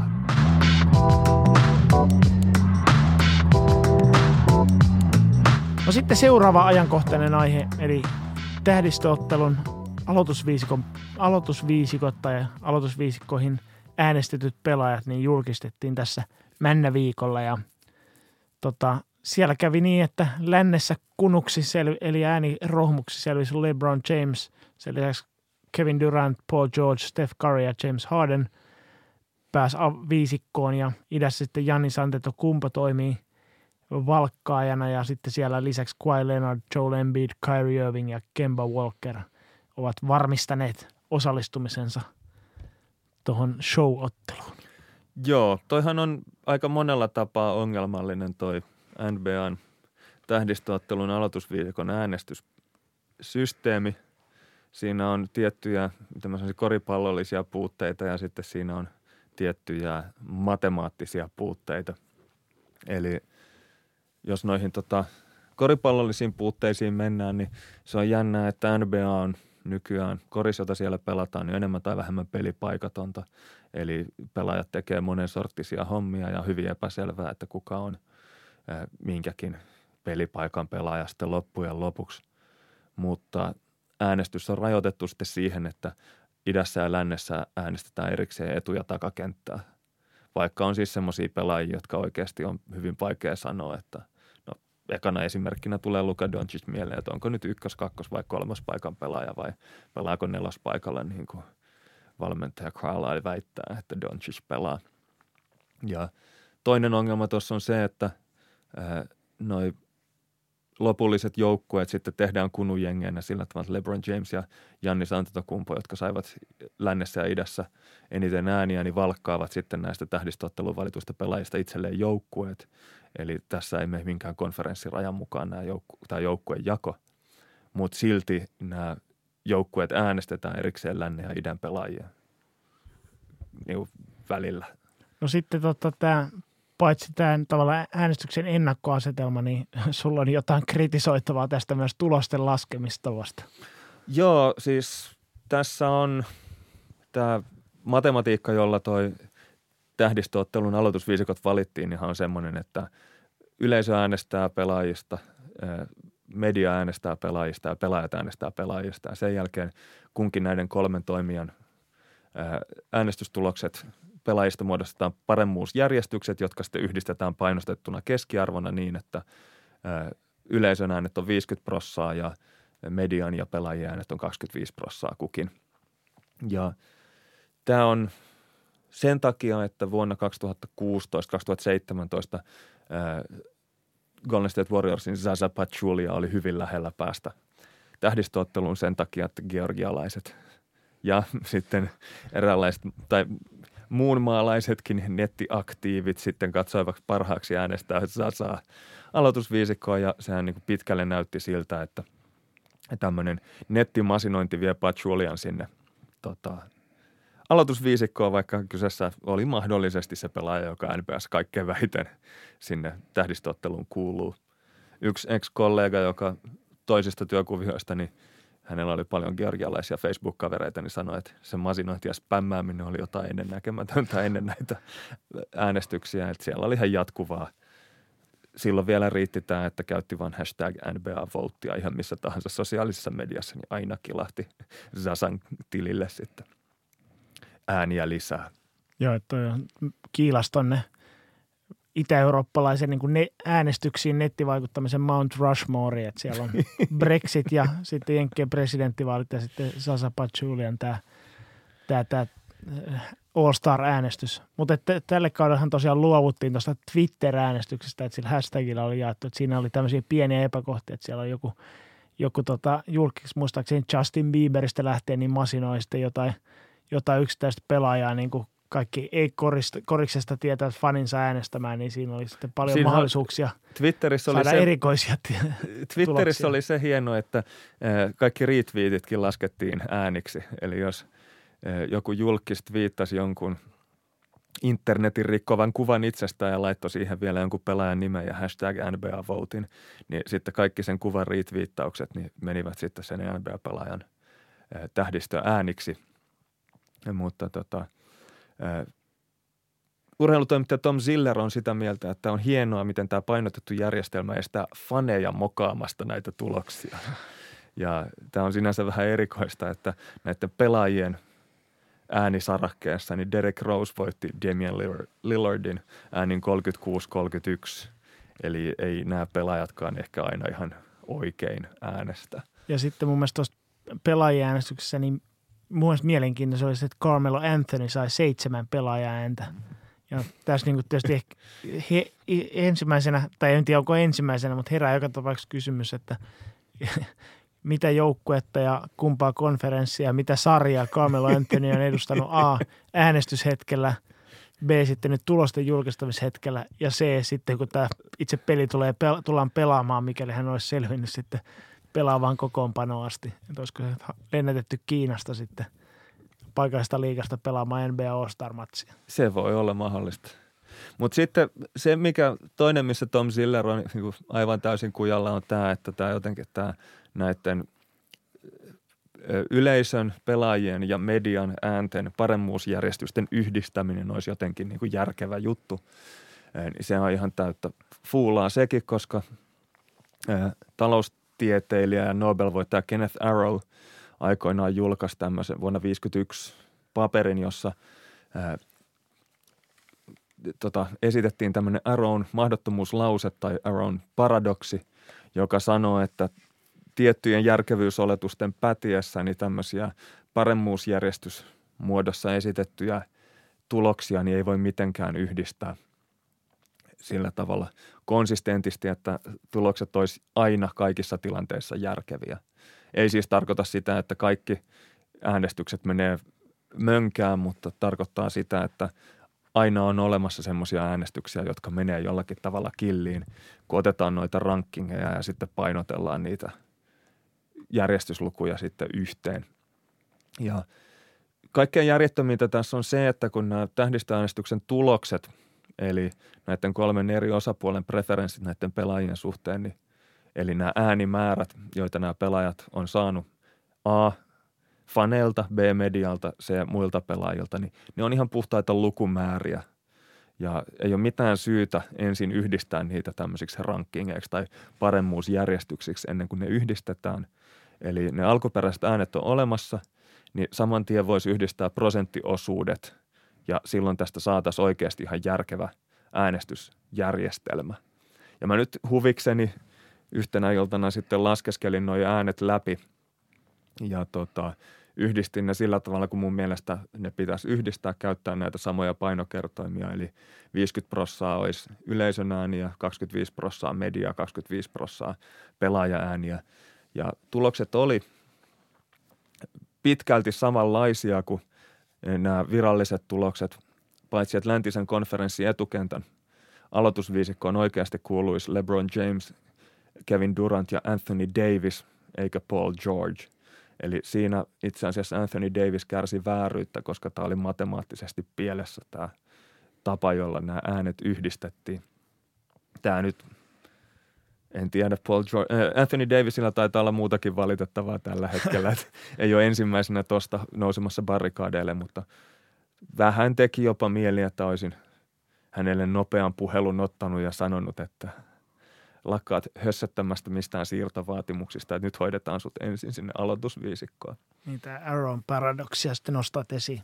Mutta ehkä vaikka tuossa niin sinänsä tulosten laskemistavassa ei ole mitään niin kuin järjellistä perustetta, niin tota, kyllä se isoin epäkohta tuossa on silti se, että All-Star-matsiin ei valita niin 24 parasta pelaajaa, vaan se on niin keinotekoisesti jaettu konferensseihin sinne pelaajat ja sitten sen lisäksi näihin vähän niin kuin tekaistuihin pelipaikkarajoitteisiin, vaikka nyt ei enää ihan niitä vi, kaikkia viittä pelipaikkaa valita erikseen, mutta joka tapauksessa toi etukenttä ja takakenttäjako, niin se johtaa sitten välillä niin kuin hölmöihin tuloksiin. Et ihan jo lähtien siitä, että aloit Anthony Davis, joka tosiaan niin kuin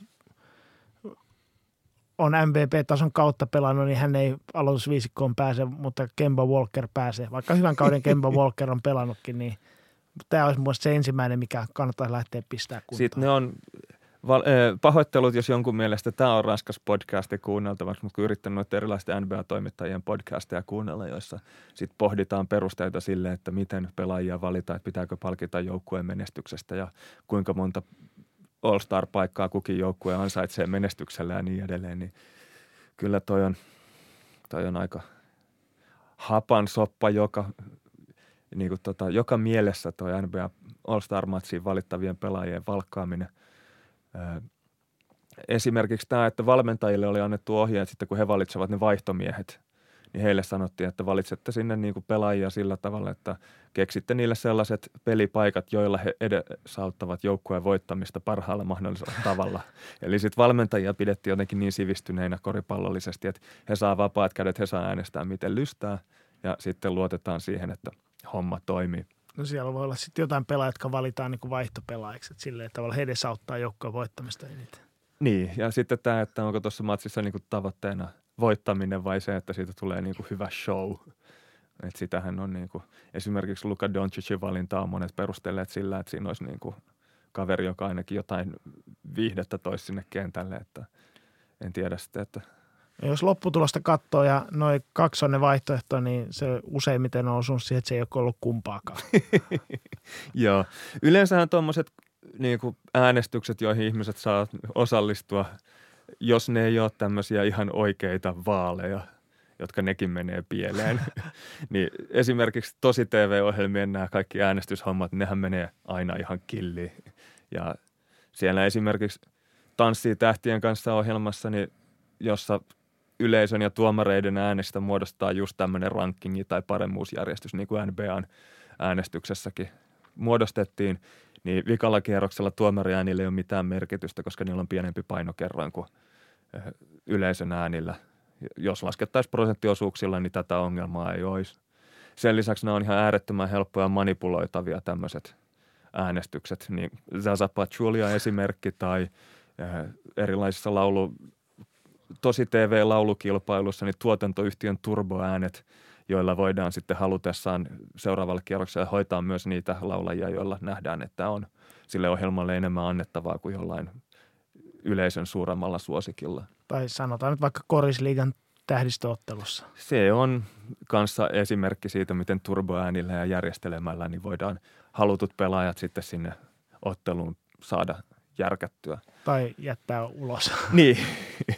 Sitten muita esimerkkejä on. Esimerkiksi Saara Aallon isähän käsittääkseni oli hyvin aktiivisesti, käytti eri, jonkinlaisiin tuhannen äänen turboääniin fyrkkaa, että Saara Aalto pääsi Voice of Finlandissa finaaliin vuonna 2012 ja ilmeisesti myös Toni Virtanen 2017 Jannika B-tä puolisoaan tuki Tähdet tähdet ohjelmassa sillä tavalla, että hän sijoittui sitten kilpailussa toiseksi. Ja – pääsi sitten näissä tosi TV-lauluhommissa niin siihen oikeasti kannattavalle puolelle, eli julkistuomariksi tai apuvalmentajaksi. Että on ollut sitten Voice of Finlandissa ja Idolsissa tuomarin roolissa, mikä on siis nyky tosi TV-lauluohjelmissa, niin se oikeasti leiville lyövä rooli, että eihän kenestäkään kilpailijasta mitään tuu, mutta laulajat ja tähdet saa sitten näkyvyyttä itselleen toimiessaan tämmöisinä apuvalmentajina tai tuomareina sitten joka sunnuntai tai minä päivänä näitä ohjelmia nyt TVstä tuleekaan.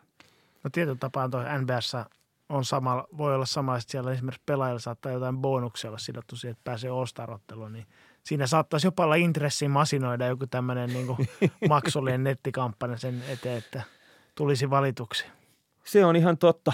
NBA on kuitenkin hyväksynyt nettiäänestykseen liittyvät ongelmat. Siellä ei haeta mitään tämmöistä vahvaa tunnistautumista tai mitään muuta, että – Googleen, kun kirjoittaa kaverin nimen, niin siihen tulee saman tien linkki, jota likkaamalla saa sitten yhden äänen siltä päivältä annettua. Eli NBA All-Star äänestyksessä kaikki sai äänestää monella tavalla ja niin monta kertaa kuin huvitti. Ja sitten oli näitä tämmöisiä tuplauspäiviä, eli tiettyinä päivinä jokainen ääni laskettiin tuplana. Eli ei edes yritetty teeskennellä, että kyseessä olisi joku tämmöinen yksi ääni per yksi äänestäjä tyyppinen oikea vaali – sen... Eh, ehkä toi on, siis kertoo myös siitä, että toi All Star äänestys on ehkä enemmän niin kuin mainoskampanja, jolla aktivoidaan eh, tota, eh, liigan faneja kuin se, että sillä koetetaan niin absoluuttisesti saada joku... Absoluuttinen totuus, totuus puserrettua niin. kivestä irti. Just näin. Joo. Ja sitten jos NBA hyväksyy noin nettiäänestyksen ongelmat, niin Korisliigan tämän vuoden tähdistöottelun tapauksessa niin näin ei toimittu. Eli tämmöisellä selaimen rajoituksilla niin yritettiin rajoittaa äänestämiset yhteen kertaan per laite, mikä jo sinällään on vähän ongelmallista, että jos perheessä on vain yksi tietokone, niin silloin perheen täytyy ensin sopia, että mitä viisikkoa sinne tähdistöotteluun äänestetään ja sitten annetaan yhdessä yksi ääni, joka on sama arvoinen kuin se, että joku duunipuhelimella laittaa sitten vielä toisen rivin vetämään, kun on jo henkilökohtaisella kännykällään kerran äänestänyt toi täytyy sanoa, että toi on semmoinen, minkä haluaisin jossain piilokamerassa nähdä se, että no, perhe, perheen sisällä joudutaan tappelemaan siitä, että kaikilla olisi haluaa äänestää itse tota, niin, montako Korisliigan tähdistöottelussa pitää ensin löytää se konsensusviisikko, jota... Niin. Montako Jari Vekkilää laitetaan. Mutta onhan toi niinku sitten taas, jos on joku pienempi ja, tota, kyläyhteisö, jossa kaikki äänestää esimerkiksi kirjaston koneella, niin toi käsittääkseni toi korisliigan tähdistöottelu mekanismi oli sellainen, että sieltä sai koko kylä sitten vain yhden äänen ka- ka- kai, kai se kirjastossa oleva sivari IT-nörtti sit osaa siellä välimuistin tyhjentää tai jotain muuta. Että pääsee, pääsee tota, ne mummotkin äänestämään sitten suosikkia tai Jari Vekkilää.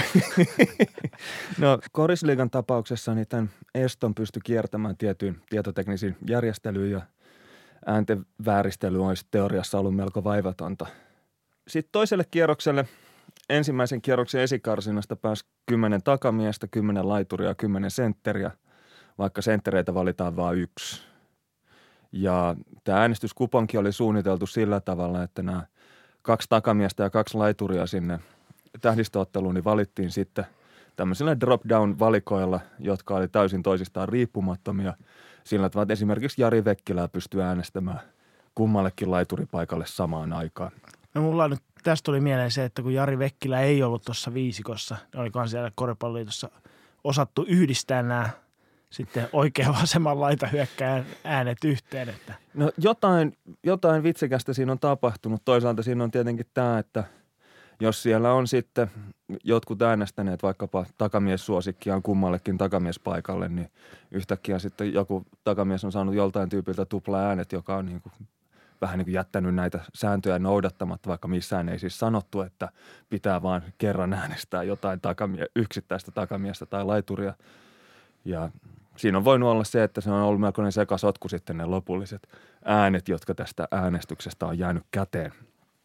Varsinkin, jos siellä on – kauheasti esimerkiksi Jari Vekkilä äänestetty kummallekin laiturin paikalle. Et siinä on sitten niin varmaan tullut se tenkkapoo, että miten me tehdään, että kun aloitusviisikossa on neljä jätkää, josta kaksi on Jari Vekkilä. tai korjaa viisi jätkää, josta kaksi on Jari Vekkilä. No, mielenkiintoista Skorisliigan tapauksessa oli myös se, että nämä äänestystulokset julkaistiin vasta kahden viikon odottelun jälkeen. NBAssa vaalivirkailijoita taisi olla vähän enemmän kuin – karkeasti arvioiden 90 miljoonaa ääntä annettiin ja äänestys päättyi maanantaina tulokset oli torstai-iltana paikallista aikaa jaossa. Ja Korisliigan tapauksessa niin ääntenlaskenta, siis sähköisten äänten laskenta, jonka voisi kuvitella olevan napinpainallus, niin kesti pari viikkoa, että saatiin tuloksia, tai ei siis tuloksia, vaan nimilista. Eli tämä oli hyvin mielenkiintoista, että Korisliiga sitten tiedotti, että nämä kaverit valittiin aloitusviisikkoon ja Tuukka Kotti on estynyt, joten Sean O'Mara tulee hänen tilalle aloittavaksi sentteriksi. Mutta näistä äänimääristä ei puhuttu enää mitään tässä vaiheessa. Todettiin vain, että siellä oli muutama pelaaja halunnut matkustaa kotiin ja viettää aikaa perheensä kanssa. Voinut ja oli jotain loukkaantumisiin liittyvää kanssa. Mutta tota, se, että ensimmäisen kierroksen äänet raportoitiin niin kuin hyvin yksityiskohtaisesti, että nämä tyypit on shortlistillä ja näin monta ääntä oli ensimmäisellä kierroksella kullakin pelaajalla, niin – sitten toisella kierroksella oli vain nimilista eikä mitään numeroita, niin voisi kuvitella, että tässä on nyt joku mennyt hieman pieleen tässä äänestyksen kulisseissa.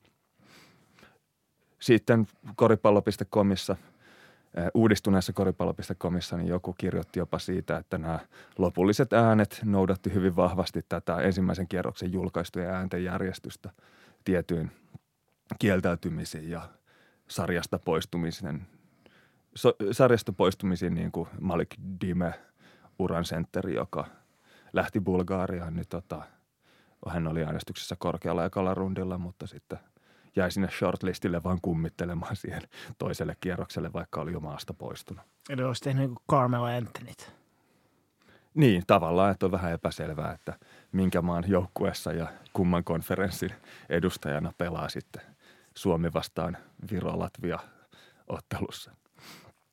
No, joka tapauksessa, NBA-tapauksessa, niin nämä tota, valmentajien äänestämät vaihtomiehet, ja he saavat siitä äänestää ilman mitään rajoituksia, niin julkaistaan tammikuun vikana päivänä ja sitten tämä tähdistöottelun pelaajadrafti, jossa LeBron James ja Janni Antetokumpo ilmeisesti vuorotellen telkkarissa livenä valkkaavat näistä sitten tarjolla olevista pelaajista itselleen joukkueet, niin on 7. päivä helmikuuta ja tämä itse All Star viikonloppu on 15-17 päivä helmikuuta. Eli meillä kerkeää tässä just yksi jakso tulemaan vielä ennen sitä Voidaan, voidaan ennakoida spektaakkelimaisen viikonlopun tapahtumia. Mutta tota, nyt kun vielä odotellaan noita tosiaan vaihtomiehiä, ehkä saattaa olla jopa julkaistu siinä vaiheessa, kun tämä jakso on ulkona, mutta olisiko sinulla jotain toiveita, että ketä sä haluaisit nähdä tuolla all No mä haluaisin ehdottomasti nähdä, jos mä saisin ihan vapaat kädet valita, niin mä ottaisin sinne aloitukseen kaksi Jari Vekkilää, JJ Barean, Novitski ja Luka Doncicen ja sitten vaihdosta niin mä ottaisin neljä Jari Vekkilää, JJ Barean, Novitskin ja Doncicen. että jos olisi semmoinen kaavake, jossa näitä kavereita voisi tuolla tavalla shuflata, niin kyllä mä näin ne ottaisin. Tuosta ainakin nopeasti tulee mieleen se, että mielenkiintoista, että Novitski ei olisi viisi, aloitusviiskoin tai vaihtopenkikään vanhin kaveri, että siellä olisi kaksi vanhempaa Jari Vekkilää.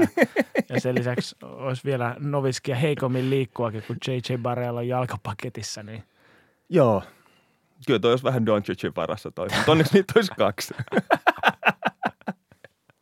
No sitten pienen kierteen tuolle All-Star-joukkueiden draftitilaisuudelle saattaa aiheuttaa se, että kyseisenä päivänä myös NBA-siirtoikkuna sulkeutuu, eli siellä saattaa olla jonkinlaiset hullinat sitten pelaajakauppojen muodossa kyseisenä iltana olla, niin tota, aika paljon pakattu yhteen iltaan. Joo, tuossa on kyllä tota, siirtoikkunan sulkeutuminen aina jännä paikka. Vähän semmoinen fiilis vaan, että tänä vuonna on aika paljon puhetta isoista nimistä, mutta loppujen lopuksi ei niin hirveästi sitä tapahdu asioita.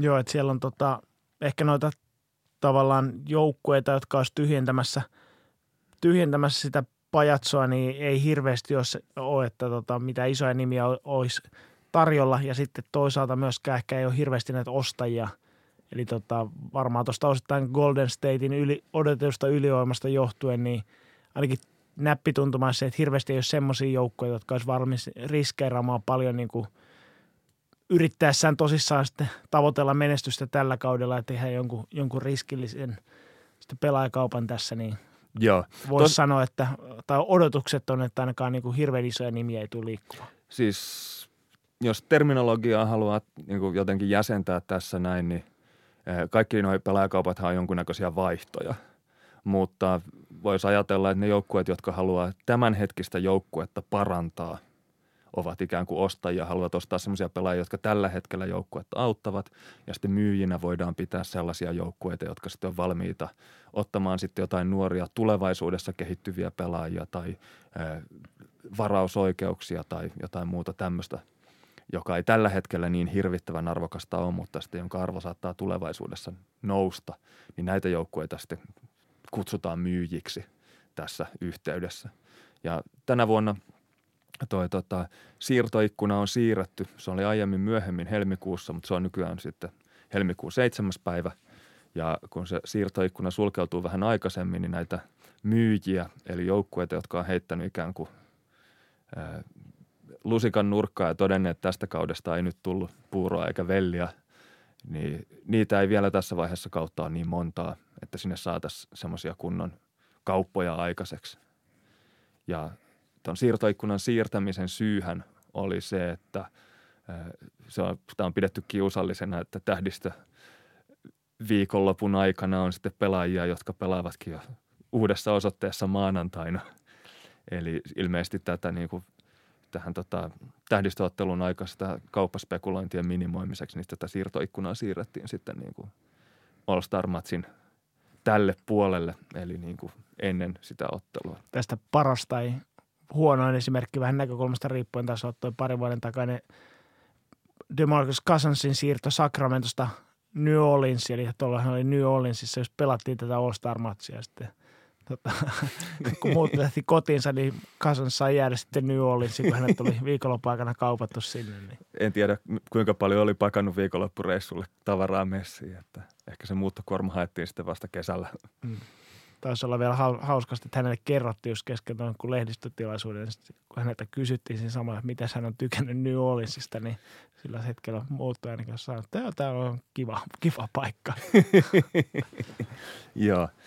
Sitten tässä on toinen semmoinen tekijä, joka mahdollisesti vähän niin kuin toimii jonkunnäköisenä pihkatappina tämän siirtorajan liikkeelle on toi tuleva kesä.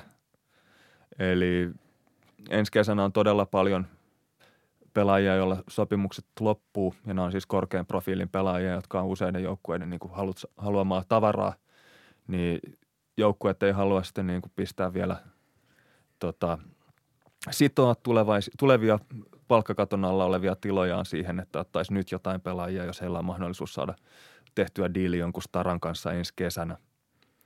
Ja toisaalta sitten useilla joukkueilla on tällä hetkellä toi ullakkotila hyvällä tolalla, eli ensi kesänä on varaa maksella pelaajille ja eivät ole valmiita tinkimään siitä ullakkotilastaan ensi kesäksi. Eli sekin on semmoinen hidaste, että joukkueet ei kauhean innokkaina taida nyt seuraavan viikon aikana olla noita kauppoja tekemässä. Ja sitten totta kai se yksi iso kala, jota vähän kaikki tarkkailee, on Anthony Davis.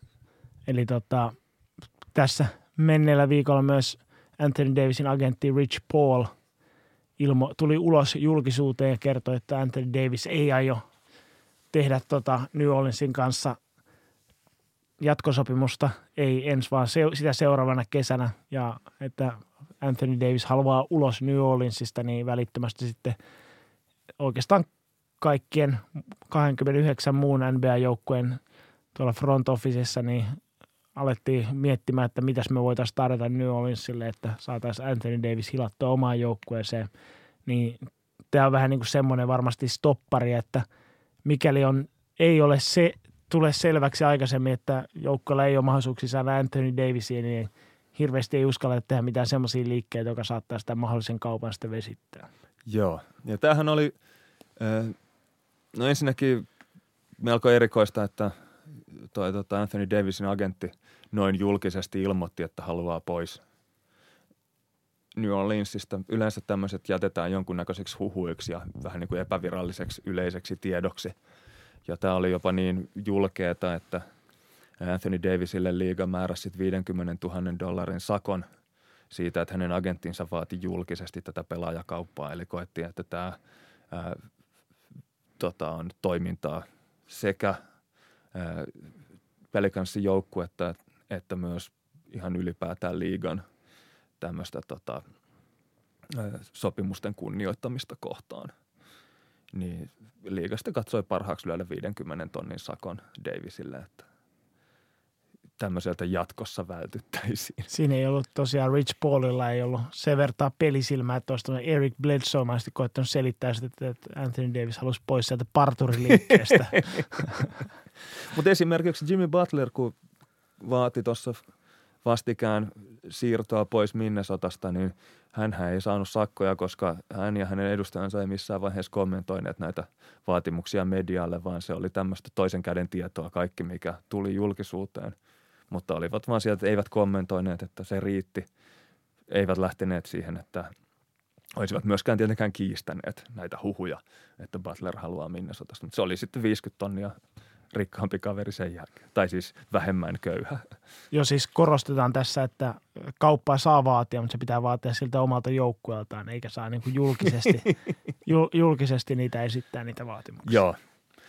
Se tässä on ihan mielenkiintoista, että sekä tämmöisistä, niin kuin mä sanoisin, merkittävistä jenkki-koripallotoimittajista Tom Ziller ja Zach Lowe molemmat oli sitä mieltä, että kyseessä on merkittävin pelaajan kauppavaatimus yli 40 vuoteen. Eli edellinen tämmöinen saman luokan vaatimus niin oli Karim Abdul-Jabbarilla vuonna 1974, kun hän vaati Milwaukee Bucksia kauppaamaan itsensä joko Los Angeles Lakersiin tai New York Knicksiin. Eli tuolloin Karim oli sitä mieltä, että halusi isoille markkinoille pois Milwaukeeista.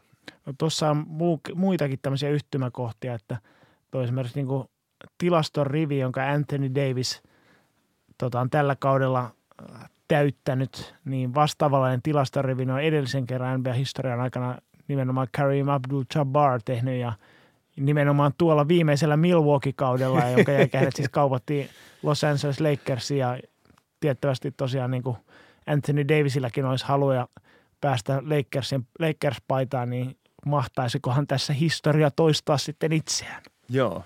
Sitten muita tämmöisiä siirtovaatimuksia, joita tässä on esitetty, mutta jotka on valitettavasti vähän jäänyt tämän profiilipelaajan Anthony Davisin varjoon, niin kun Houston tosiaan kirjaston Kenneth Faridin ja sitten heidän nelospaikkansa tämmöinen nuori sälli Marquis Chris jäi vähän niin kuin osattomaksi joukkueessa, niin hän pyysi siirtoa pois Houstonista, mutta hänelle kävi nyt vähän sillä tavalla, että hänen ää, tota, tuulipurjeista häipyi siihen, että esitti tämän vaatimu- tai niin kuin siirron, siirtovaatimuksen samana päivänä kuin Anthony Davis. Eli ketään ei oikeasti kiinnostanut. Ja toisaalta Milwaukeein Thon McKerky oli tuossa kerennyt esittää jonkunnäköistä kauppatoivetta, että haluaisi pois Milwaukee Bucksista, mutta eipä siitäkään tainnut yhtään otsikkoa missään olla, kun Anthony Davis, joka on siis oikeasti läntisen konferenssin aloitusviisikon pelaaja All-Star-matsissa, jos ne äänet lasketaan oikein, niin avasi agenttinsa kautta vähän näkemyksiään tulevasta. Joo, eli jos se ei ole tullut selväksi vielä, niin, toi, niin Anthony Davis tosiaan niin on tällä hetkellä liigan pa, yksi parhaista pelaajista, vasta 25-vuotias, eli parhaat vuodet on edessään. Ja pelaajatyypiltä ja osaamiselta niin kuin ihan täydellinen melkein joukkueeseen kuin joukkueeseen, niin tosiaan ei ole, ei ole mikään ihmekään, että kaikki on niin kuin, tota, vesikielellä sitten ainakin piirtelee semmoisia haavekuvia, että Davisin saisi haalittua omaan joukkueen. Mä luulen, että jokainen joukkue on yrittänyt miettiä, että minkä näköisen paketin me saisimme kasaan mukaan lukien Pelicans, että jos me vaihdettaisiin Davis johonkin tämmöiseen, niin olisikohan se sitten tyytyväinen täällä. Toi, tota, Anthony Davis ei ole tietenkään tai hänen agenttinsa ei ole esittänyt mitään toiveita uudesta joukkueesta, mutta Brian Windhorstin mukaan niin heikoimmin varjeltu salaisuus NBAssa on se, että Anthony Davis ei halua pelata Chicagossa, joka on siis hänen kotikaupunkinsa. Kyseessä ei ole siis tämmöinen ihan puhdas Bullsin lyttääminen, vaan siis se, että ei ole niin mitään mielenkiintoa kotikonnuille palata pelaamaan.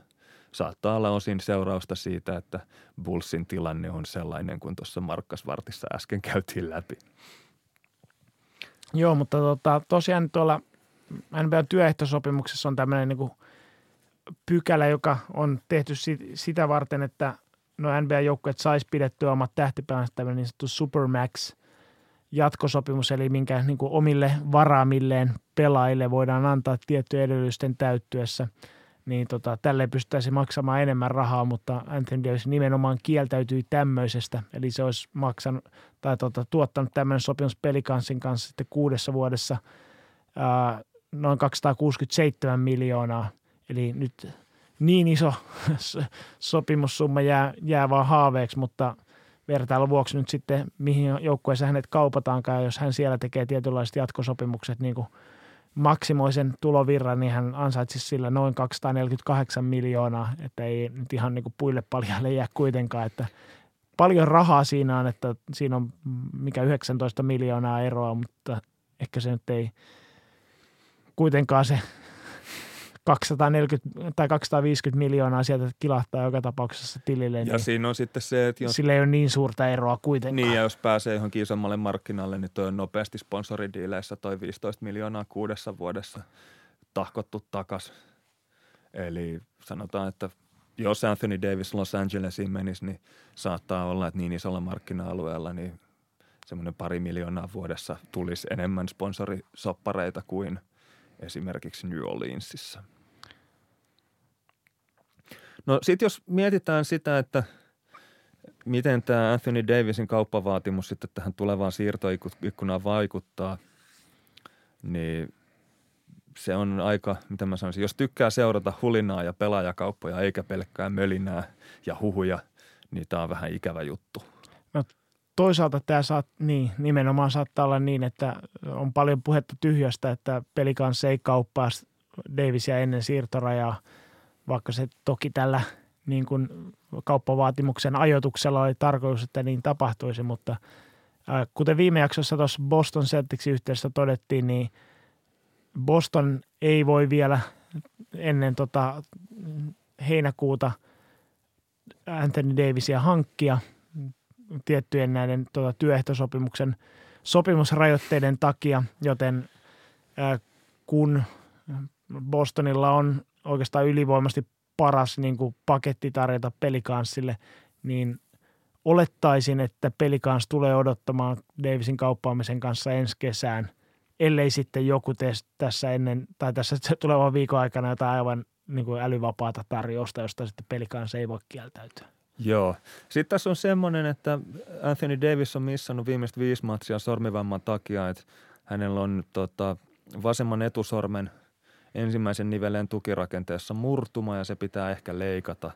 Ja jos se sormi leikataan, niin siinä vaiheessa on kaikkien etu, että hän istuu sitten sivussa sormiojossa loppukauden ja ei vahingossakaan käy samalla tavalla kuin esimerkiksi San Antonio Spursille kävi Kawhi Leonardin reisivamman kanssa – Eli että heillä on pelaaja, joka on ilmoittanut, että haluaa pois kaupungista, mutta sen lisäksi on vielä niin kuin epävarmaa, että millaisessa kondiksessa tämä tähti on, mikä sitten laskee hänen markkina-arvoaan merkittävästi.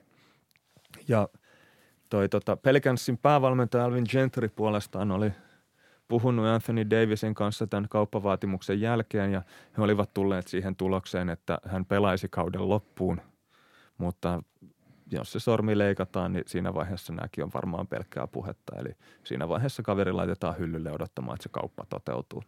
Ainakin tuossa viimeisimmässä matsissa niin Houstonia vastaan niin oli tiettävästi oli ennen peliä Davis tarjonnut joukkuekavereilleen meren elävä aterian ja sitten hurrannut kentän laidalla, kun peli kanssa kellisti Houstonin sitten ilman Davisia, niin ainakaan tuossa otteessa hän ei pelannut. Joo. Sitten toisaalta Pelicansin kyllä kannattaa odottaa tota draftivuorojen arvontaa. Siellä on sellainen iso kala tulossa. Zion Williamson, josta täälläkin on tässäkin podcastissa puhuttu turhankin moneen otteeseen jo, niin on tulevan draftin ykkösvaraus ja se joukkue, joka sen arvonnan voittaa, niin heillä on sitten saman tien semmoinen pelinappula, jonka joidenkin sopimusten kanssa niin pystyisi varmaan aika nasevasti päittäin vaihtamaan Anthony Davisiin. Toki sinne pitää muutama sopimus heittää niin, sitten siis, täytteeksi, mutta, mutta toisaalta taisi olla semmoinen, joka kallistaa vaan sitten sen joukkojen suuntaan.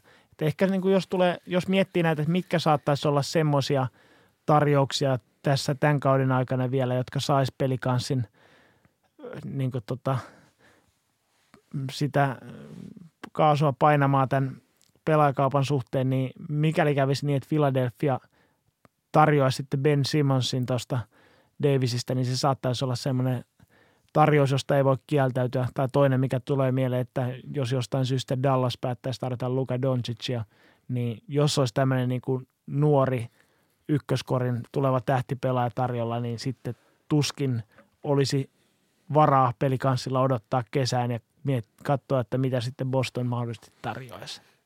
Tossakin on siis Sixersin Ben Simmons ja Dallasin Luka Doncic niin on ehkä siinä mielessä – nuo joukkueet vähän eri tilanteessa, että jos Sixers Ben Simmonsin vaihtaisi Anthony Davisin, niin siellä olisi kuitenkin sitten Joel Embiid tavallaan ankkurina, jonka kanssa sinne kannattaisi jäädä pelaamaan. Ja Jimmy Butler. Ja Jimmy Butler.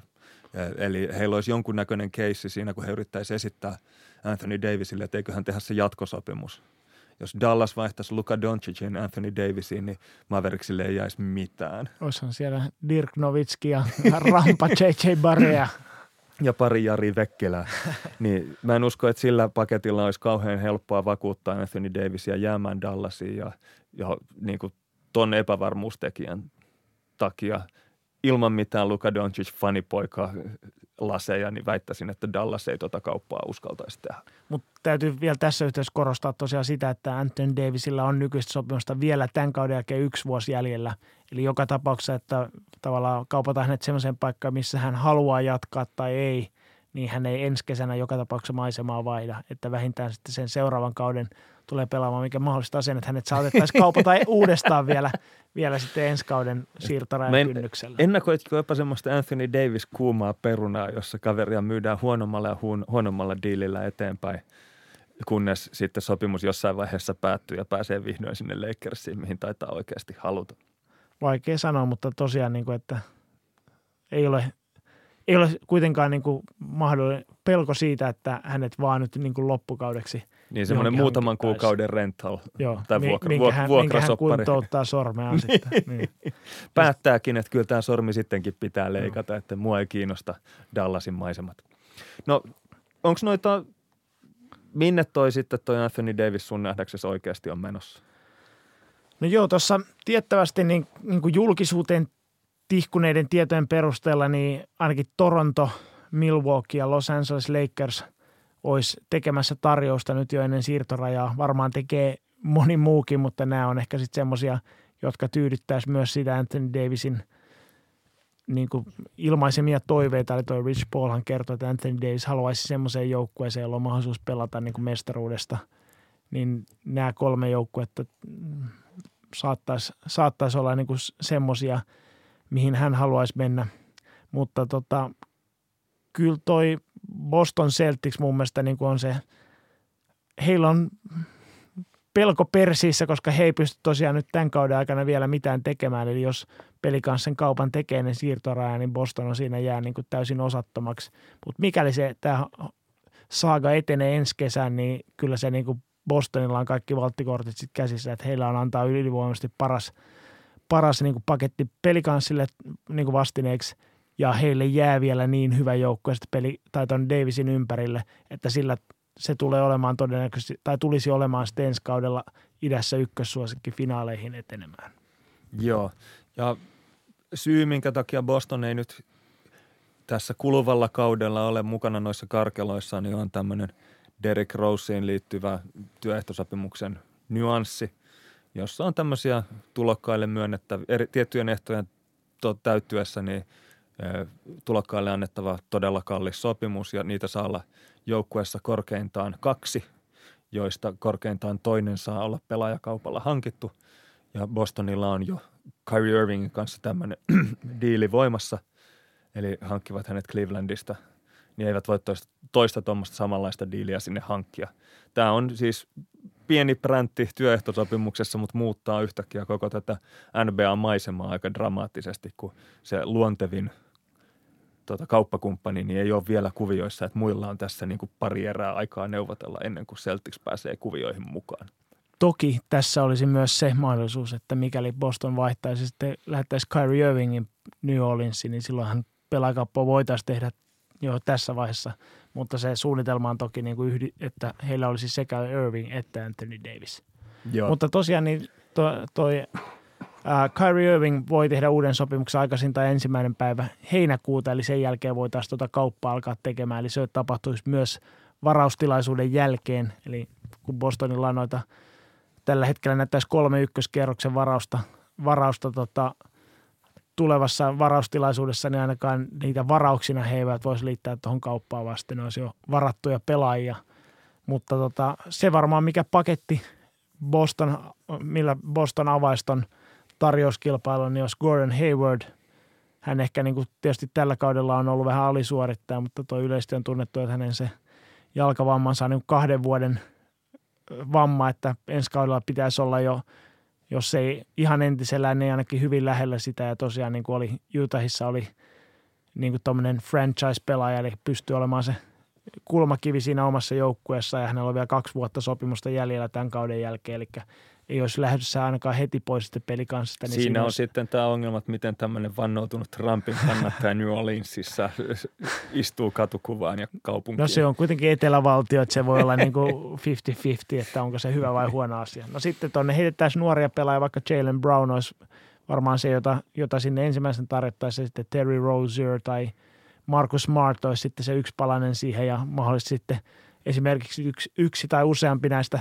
kolmesta ykköskierroksen varauksesta, joka Boston tulee ottamaan tuossa varaustilaisuuksissa. Ja sitten vielä siellä on ykköskierroksen varauksia esimerkiksi Memphisin varaus, joka on seuraavana kesänä top 6 suojattu ja sitä seuraavana kesänä täysin suojaamaton, niin toi on semmoinen niin, kuin, niin arvokas varaus, mitä ainakaan muilla hyvillä joukkueilla ei sitten tarjota, niin siellä on aika paljon semmoisia, semmoisia hyviä palasia. Ja sitten vielä niin kuin tämä ässä hihassa Bostonilla on se, että jos ei jos menisi oikein tiukaksi peli, niin he voisivat esimerkiksi Jalen Brownin tilalle vaihtaa tuonne vielä Jason Tatumin tuohon pakettiin ja Tatum olisi varmaan se niin kuin, best case skenaario pelikanssin kannalta, eli paras mahdollinen nuori pelaaja, mitä he voisivat tässä pelaajakaupassa saada, niin toi on sitten alkaa olla semmoinen paketti, että oikeasti kenelläkään muulla joukkueella ei ole antaa, antaa parempaa tarjousta. Olisiko tuossa mahdollista, olisiko se edes ylipäätään sallittua, että Boston kävisi Pelikansin kanssa neuvotteluja jo ennen draftia siitä, että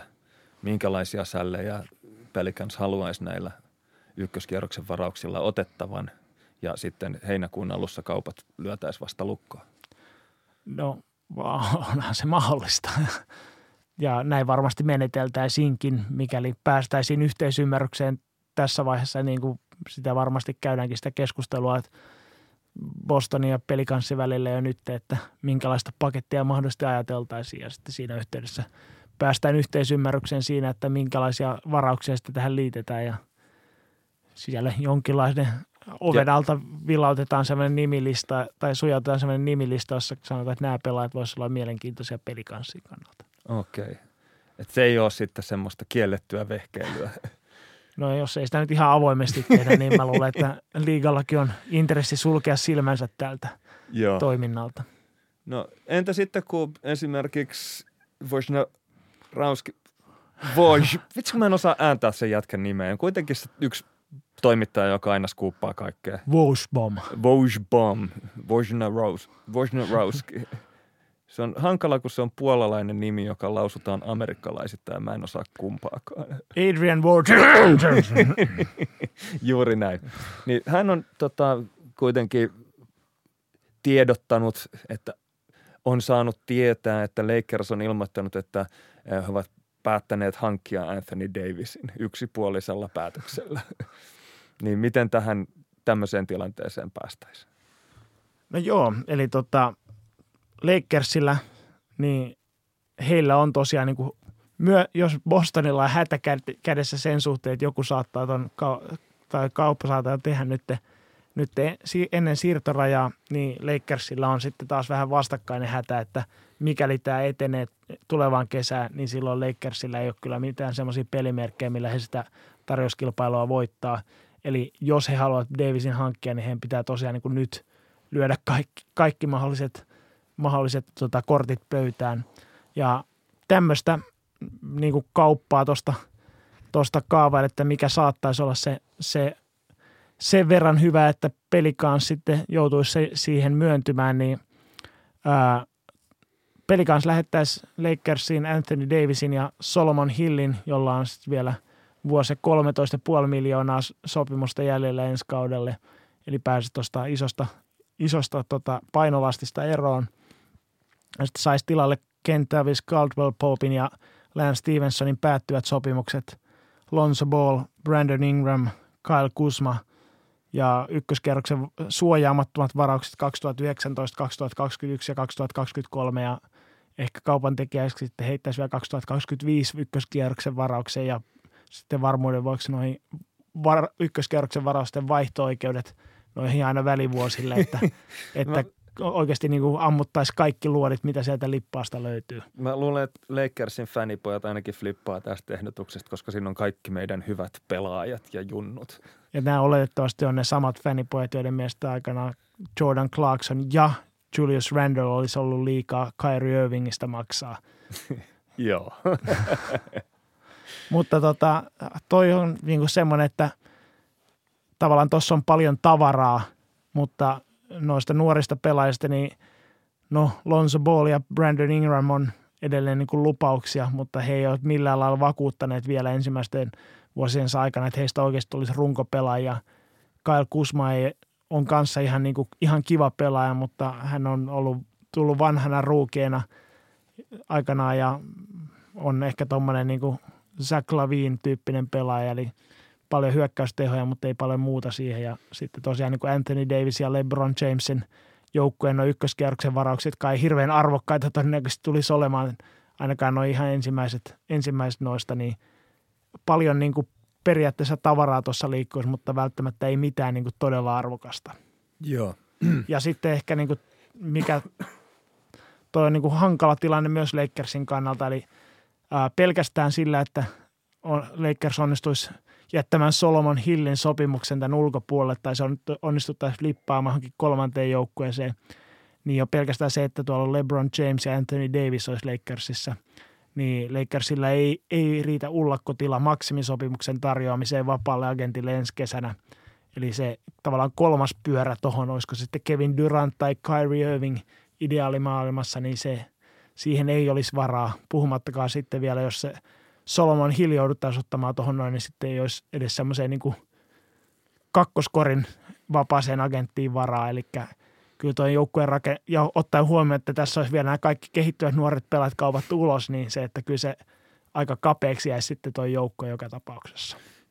Miten tämä, kun Twitterissä Semipro Palotie ehdotti sitä, että Lakersin pitäisi vaihtaa LeBron James, Anthony Davis ja Nikola Miraticiin?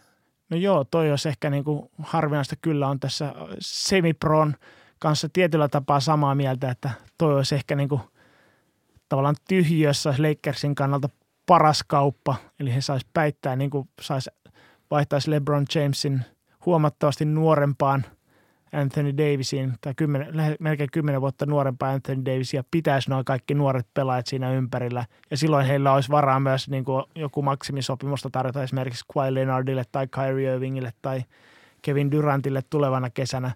Niin silloin se runko olisi niin kuin tulevaisuuteen katsoen paljon parempi, mutta vaikka LeBron Jamesillä ei olekaan mitään tämmöistä niin no trade clausea sopimuksessa, eli hän voisi kieltää kaupan – itsensä kauppaamisen minnekään. Ei voisi, siis se on se. Niin.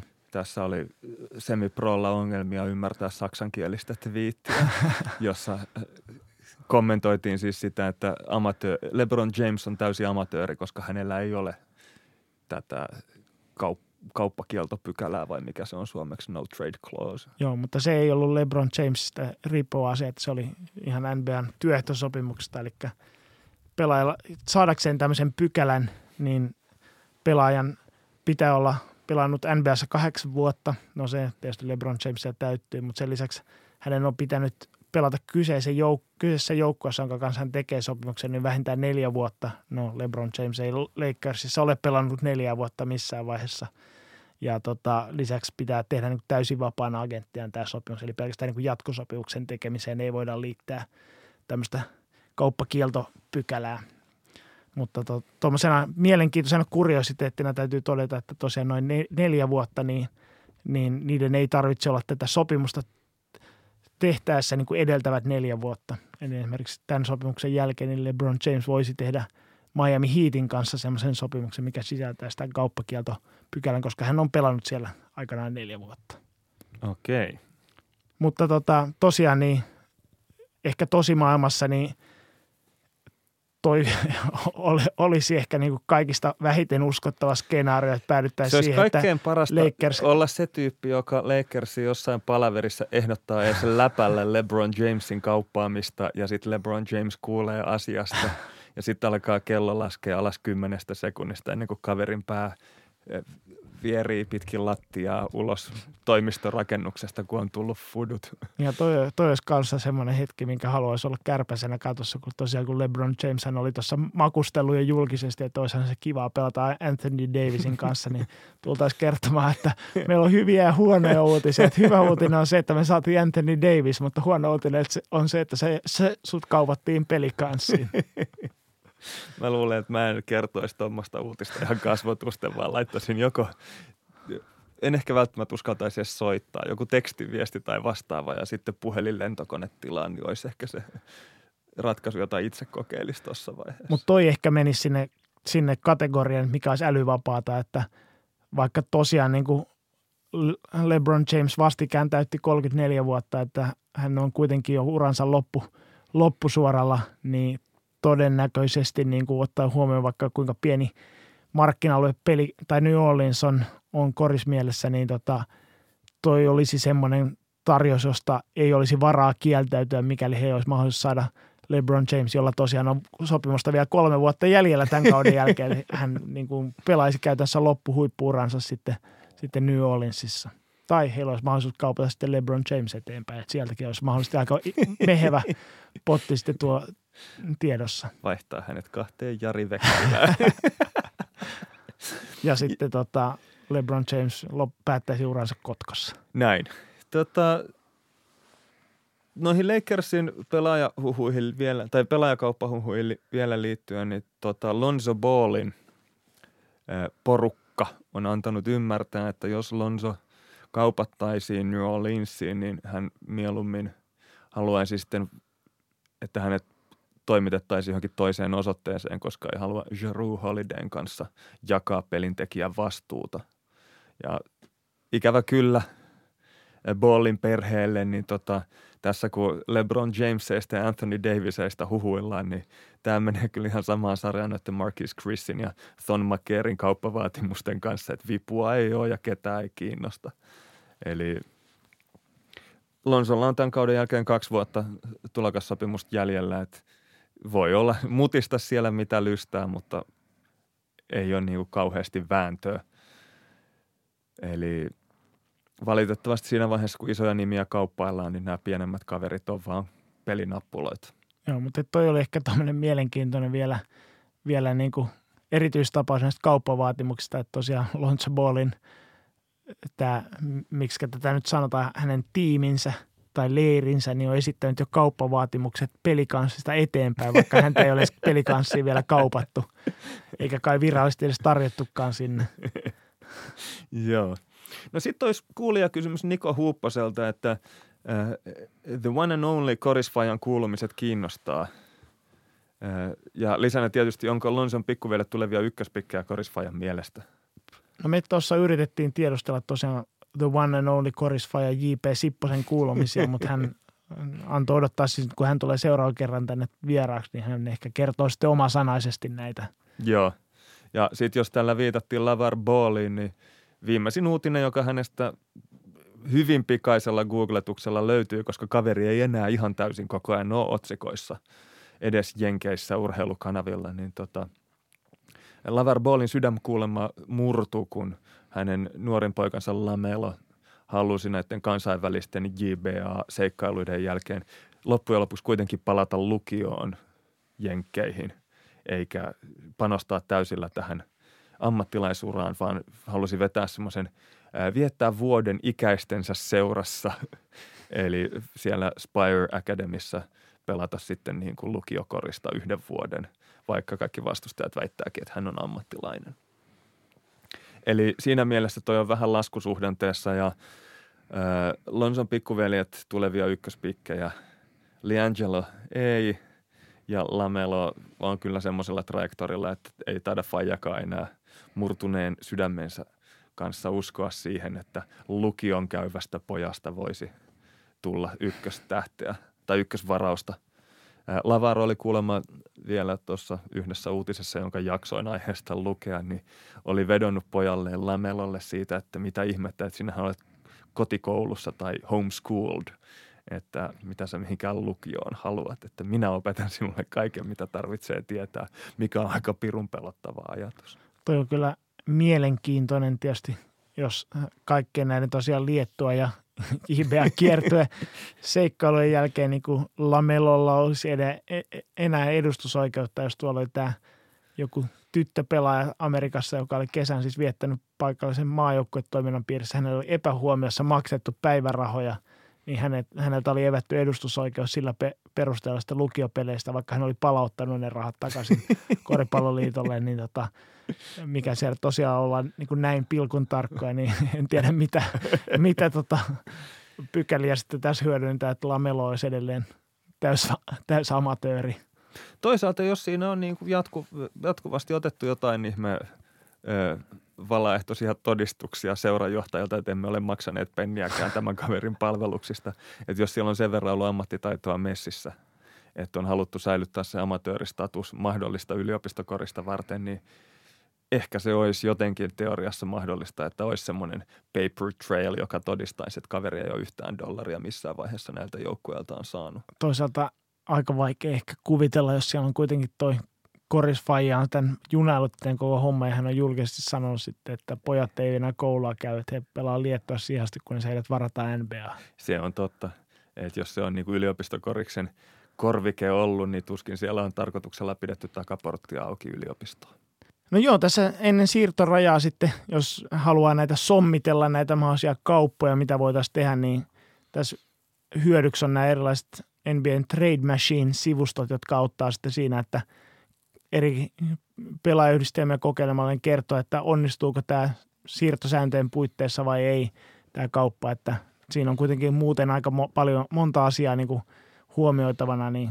Se ei ole pelkästään niiden palkkojen yhteensopivuus, vaan siellä on esimerkiksi aiemmin esitellyssä kaupassa, niin Kentavious Caldwell Popilla on yhden vuoden diili, eli hänen sopimuksessaan on semmoinen huutomerkki sitten, että täytyy muistaa varmistaa pelaajalta, että hän suostuu tähän kauppaan ja niin edelleen. Esimerkiksi tuo Kyrie Irvingin ja Anthony Davisin samaan jengiin sovittaminen niin ei varmaan ensimmäisenä tule mieleen, kun näitä kauppoja kuvittelee, mutta tämmöisten työkalujen avulla niin näitä, näitä pykäliä on ehkä hieman helpompi hahmottaa silloin, kun ne aktivoituvat ja oikeasti rajoittavat sitä toimintaa.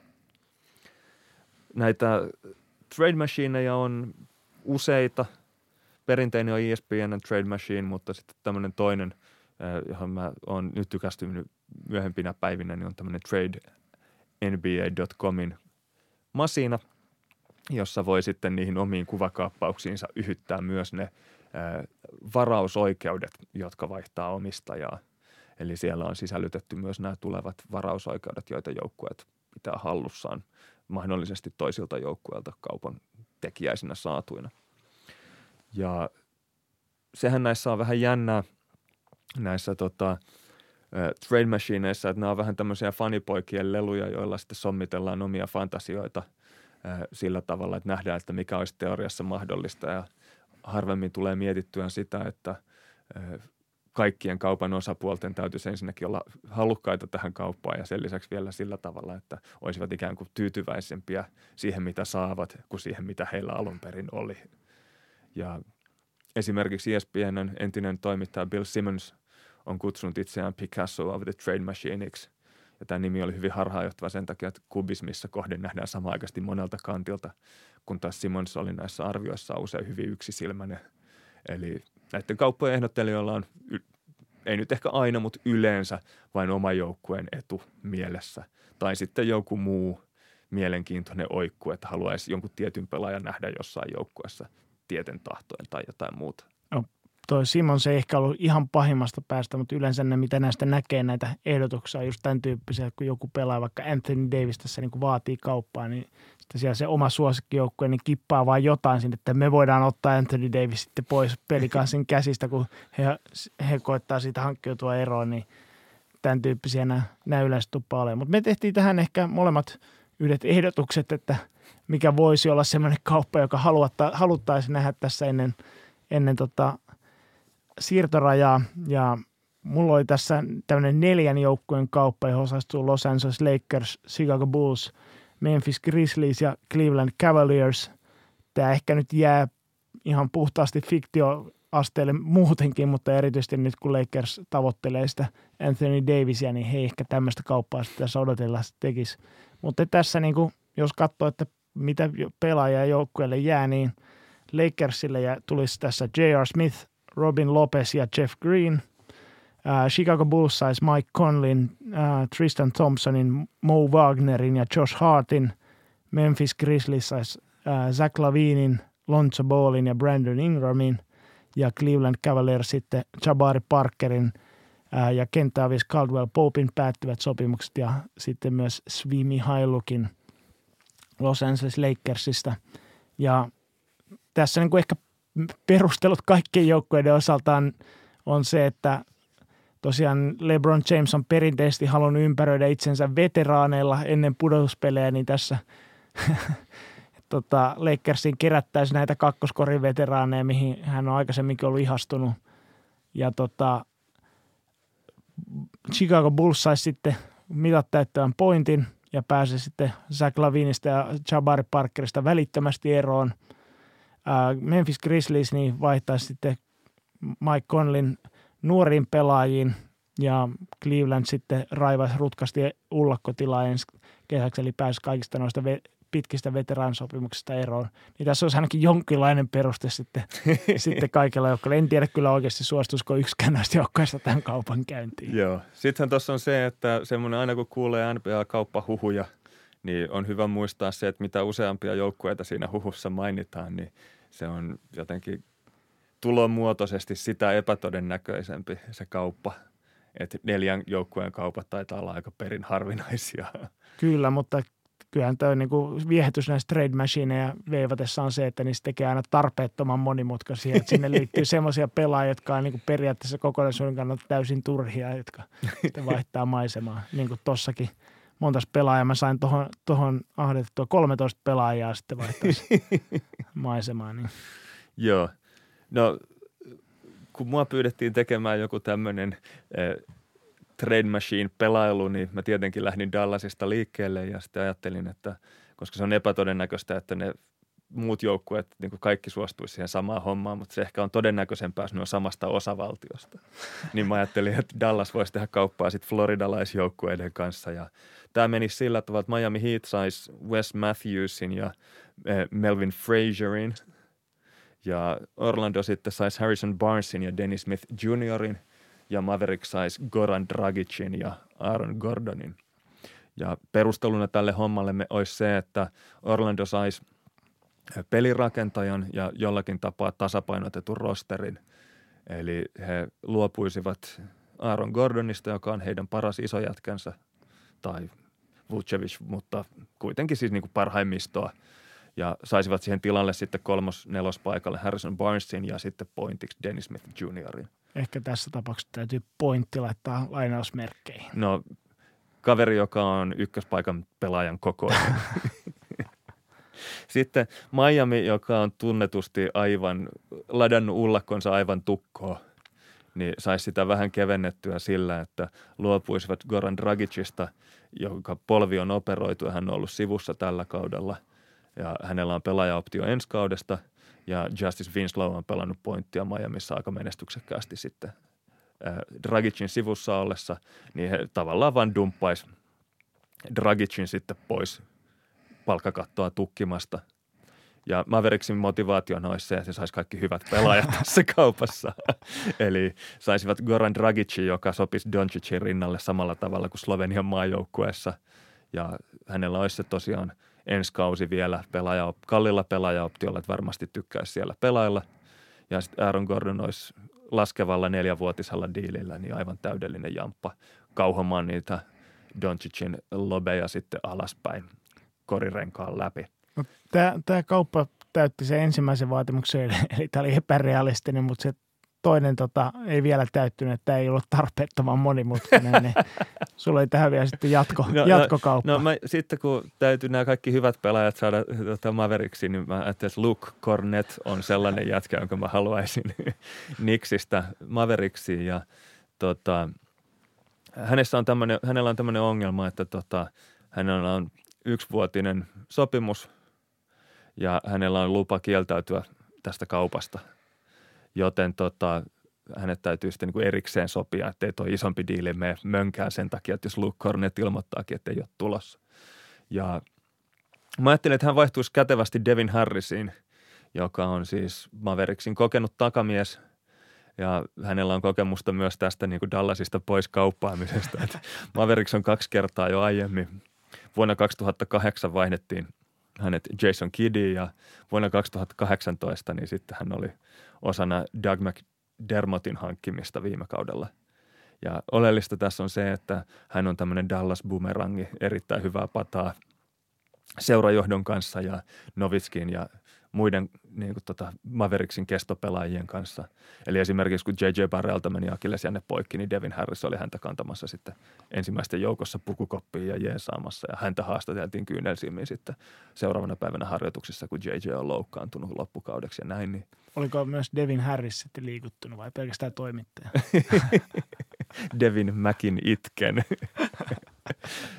Joo, niin tässä olisi siis se, että Dallas ei pidemmän päälle menettäisi mitään, koska Devin Harris päättyvinä sopimuksineen tulisi taas ensi kesänä takaisin Maveriksi, että saisivat sitten kokeilla äh, Luke Cornettia sen loppukauden verran ikään kuin ilmaiseksi.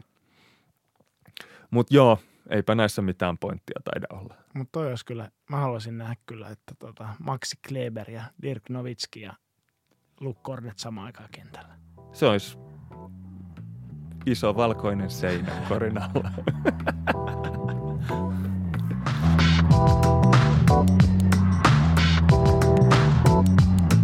No jos sitten olisi kuulijakysymysten aika ja ihan ensimmäisenä terveiset Karri Tuomiselle, että oikeusjuttu kysymys oli sen verran osuva, että me ajateltiin antaa sille aikaa ihan kunnan aiheena, eli se valitettavasti sitten käsittely siirtyy seuraavaan jaksoon, mutta toivottavasti on sitäkin parempi sitten, sitten vastaus tiedossa. Mutta ensimmäinen kysymys, johon vastataan, niin tulee Twitteristä nimimerkki Oscar Augustilta. Kumpi on parempi, Mo Bamba vai Mo Bambasta tehty biisi? No, mä en ollut mitään Mo Bambasta kuultua, äh, tehtyä biisiä koskaan kuullutkaan. Mä googlailin ja jos kyseessä on tämä Sheik Wesin Mo Bamba-niminen biisi, niin se sai yleensä rap-hopista innostuvalta hämähäkkivaimoltakin palautteeksi pelkkää, pelkkää tuhahtelua. Ja mä itse jaksoin kuunnella kolmeminuuttisesta biisistä kaksi ekaa minuuttia. Mutta laitetaan se nyt vaikka jakoon Twitterissä ja otetaan palautetta nuoremmilta levyjäystäviltä siitä, että tuommoistako se musiikki sitten nykyään on.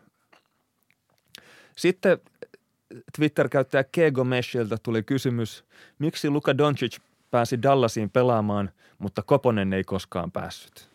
No joo, tähän on parikin ihan hyvää syytä, jotka vähän liittyy toisiinsa. Ensimmäinen on se, että Luka Doncic oli Dallasin oma varaus, eli tota, on sillä lailla oli iso paine siihen, että mikäli Doncic ei olisi pelannut koskaan Dallasissa, niin heitä, he olisivat saaneet aika paljon sitten lokaa niskaan siitä, että oli hukattu varaus. Koponenhan oli tunnetusti sitten Portlandin 30. varaus ja neljä vuotta sitten varaustilaisuuden jälkeen, niin hänen oikeutensa kaupattiin sitten Dallasiin yhdessä Rudy Fernandesin kanssa ja vastineena sitten Portland sai 26. varauksen 2011 draftissa, joten hänen ei niin kuin Dallas ei investoinut niin paljon ja tuskin kuka, tai aina välillä sitten joku muistelee, että heillä tämmöisetkin oikeudet on, mutta siinä ei ole minkäänlaista julkista painetta saada häntä, häntä tota Dallas-paitaan esiintymään. Ja tähän niin kuin liittyy se toinen tärkeä syy, eli tota, Doncic oli kolmas varaus ja hänelle maksetaan sen takia tota, pelaa, tai tulokastaulukon mukaisesti niin isoa liksaa, että hän ansaitsee NBAsta paremmin kuin mitä hän Euroopassa pelatessaan olisi ansainnut. Ja Koponen taas sitten – ensimmäisen kierroksen viimeisenä varauksena, niin pelasi lähes, NBAssa pelasi lähes tuolla minimipalkalla, eli hän tekee paljon parempaa tiliä.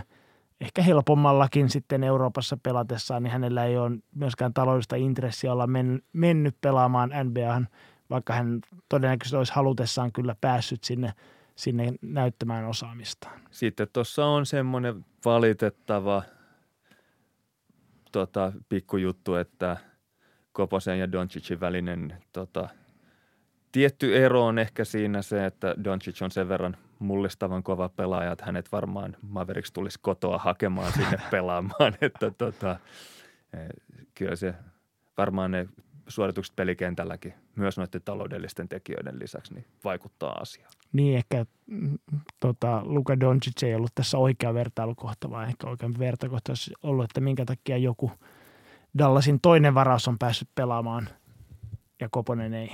Juuri näin, juuri näin. No sitten seuraava kysymys tulee Joonas Hentilältä. Mikä Korisliigan joukkueesta saisi rakennettua parhaan paketin Anthony Davisin hankkimiseksi? No ehdottomasti KTP, koska he vois lähettää vaihdos kaksi Jari Vekkilää.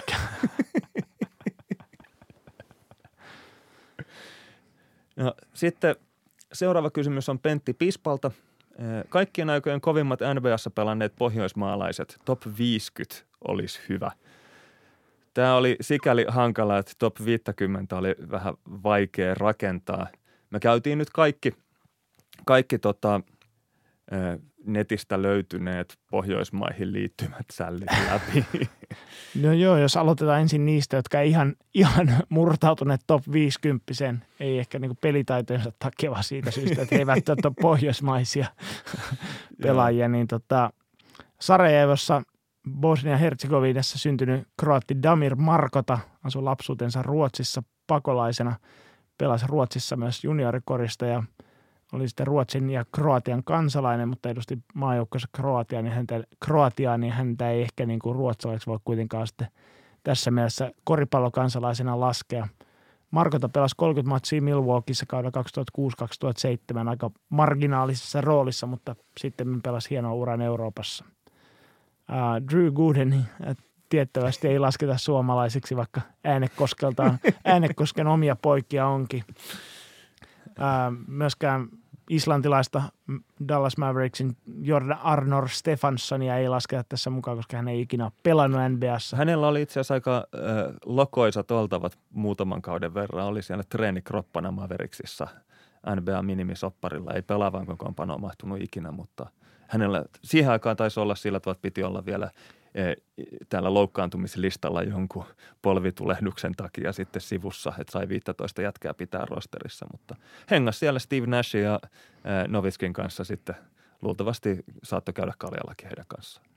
Fanipojan unelma No sitten Miles Simon, joka oli tuommoinen jonkinlainen legenda Arizonan yliopistoaikoinaan, mutta NBA-urasti jäi yhteen, yhteen kauteen Orlandossa, niin tota, hänen isänsä on jenkki, mutta äiti norjalainen ja kävi syntymässä Tukholmassa.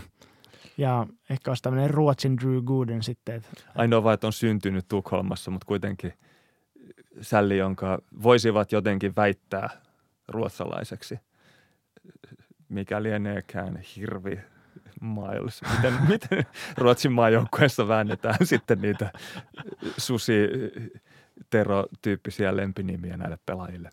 Joo, mutta sitten tämä ehkä tämmöinen ikuisesti jäänyt painovirhepaholainen täytyy mainita tässä, eli Amerikan belitseläinen Milt Palaciota, josta on sitten realgm.com-sivusto väittää norjalaiseksi, mutta sitä hän ei ole. Joo, ainakaan Wikipedia ei tunnistanut tämmöistä.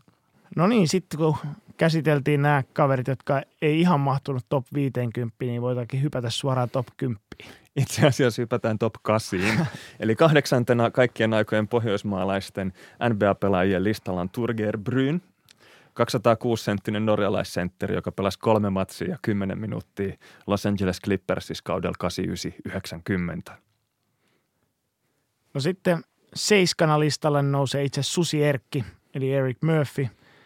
Chicago Bullsissa kaudella 2013-2014 24 matsia – 2,6 minuuttia ottelua kohti ja 0,3 pistettä. Eli tota... Vähän vaatimaton tilastorivi kenties. Joo. Koska Murphy häviää sitten kuudennella sijalla olevalle Lars Hansenille.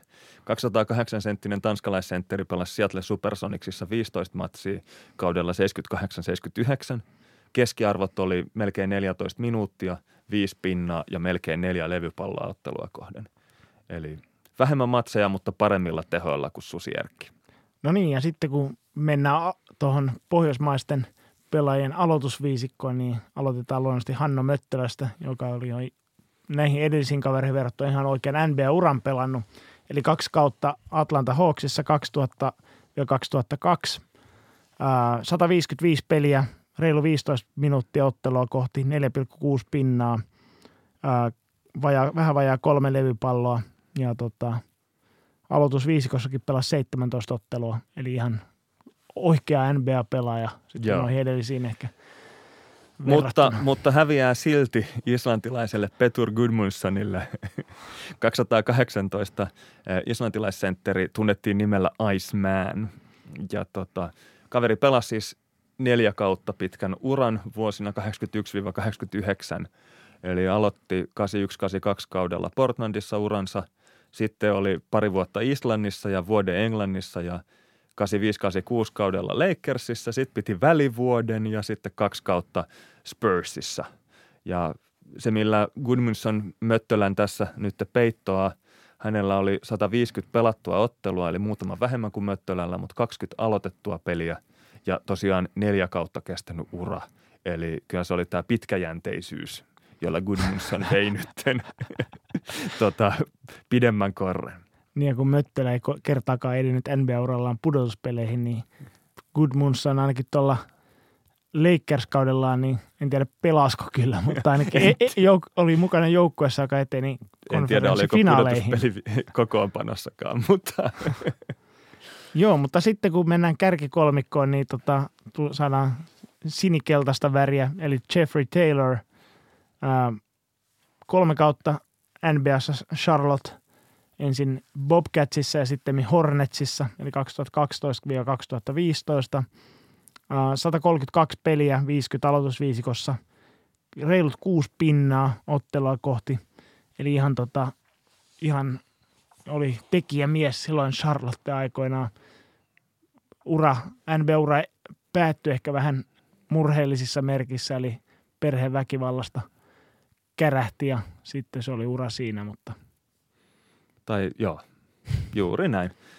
Sitten kaikkien aikojen pohjoismaalaisten top 50, niin kakkoseksi nousee Lauri Markkanen, Chicago Bullsissa pelannut 2017 viiva nykyhetki, 15,7 pisteen keskiarvolla 30 minuuttia per peli ja saattaa herättää kysymyksiä, että miksei ole listan ykkösenä. No tässä me ollaan kanssa tota, painotettu enemmän tätä uran pituutta ja jatkuvuutta, niin ykkösessä nousee ruotsalainen Jonas Jerebko, joka pelaa kymmenettä kautta NBAssa. Ää, pelannut Detroitissa, Bostonissa, Utahissa ja nyt Golden Stateissa ja ta- saattaa olla jopa NBA-mestari sitten tämän kauden päätteeksi.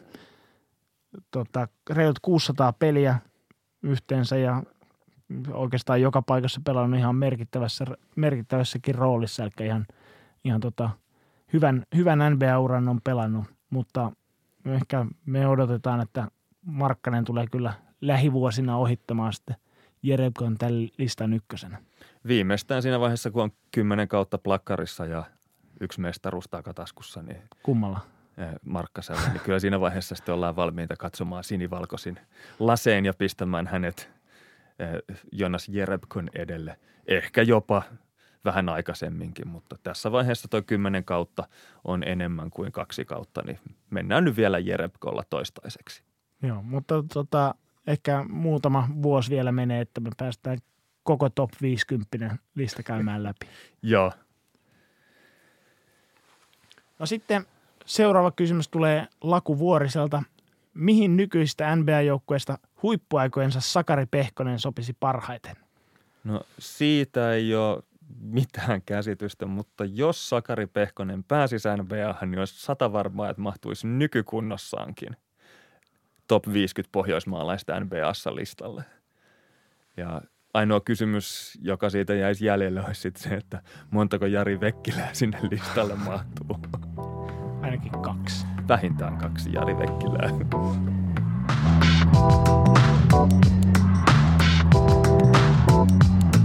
Tilaa NBA-tuokio sieltä, mistä onkin podcastisi ja jätä arvostelusi. Seuraa meitä Twitterissä ja tykkää Facebookissa. Kommentteja, toivomuksia ja kysymyksiä voi kirjoittaa Twitterissä, Facebookissa tai uudistuneessa koripallo.comissa.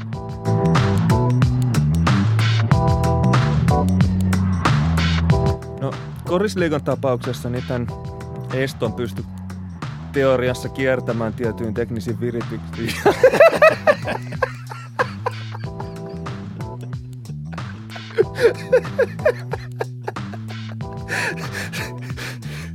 Mä äänestin Ilmari joku sata kertaa asiakkaan.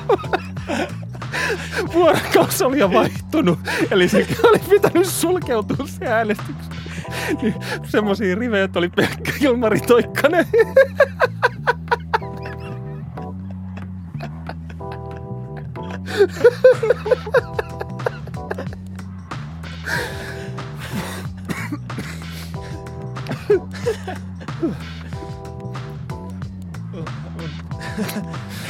Täytyy, sa- sa- täytyy sanoa se, että mä, mä en kyllä nähnyt missään yhtään riviä, missä ei olisi ollut Jari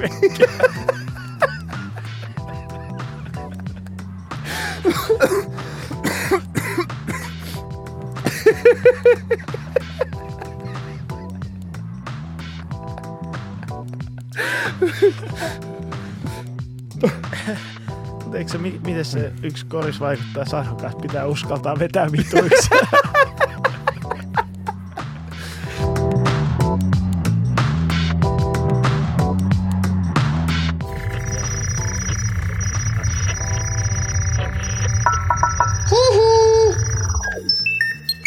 Jakso.fi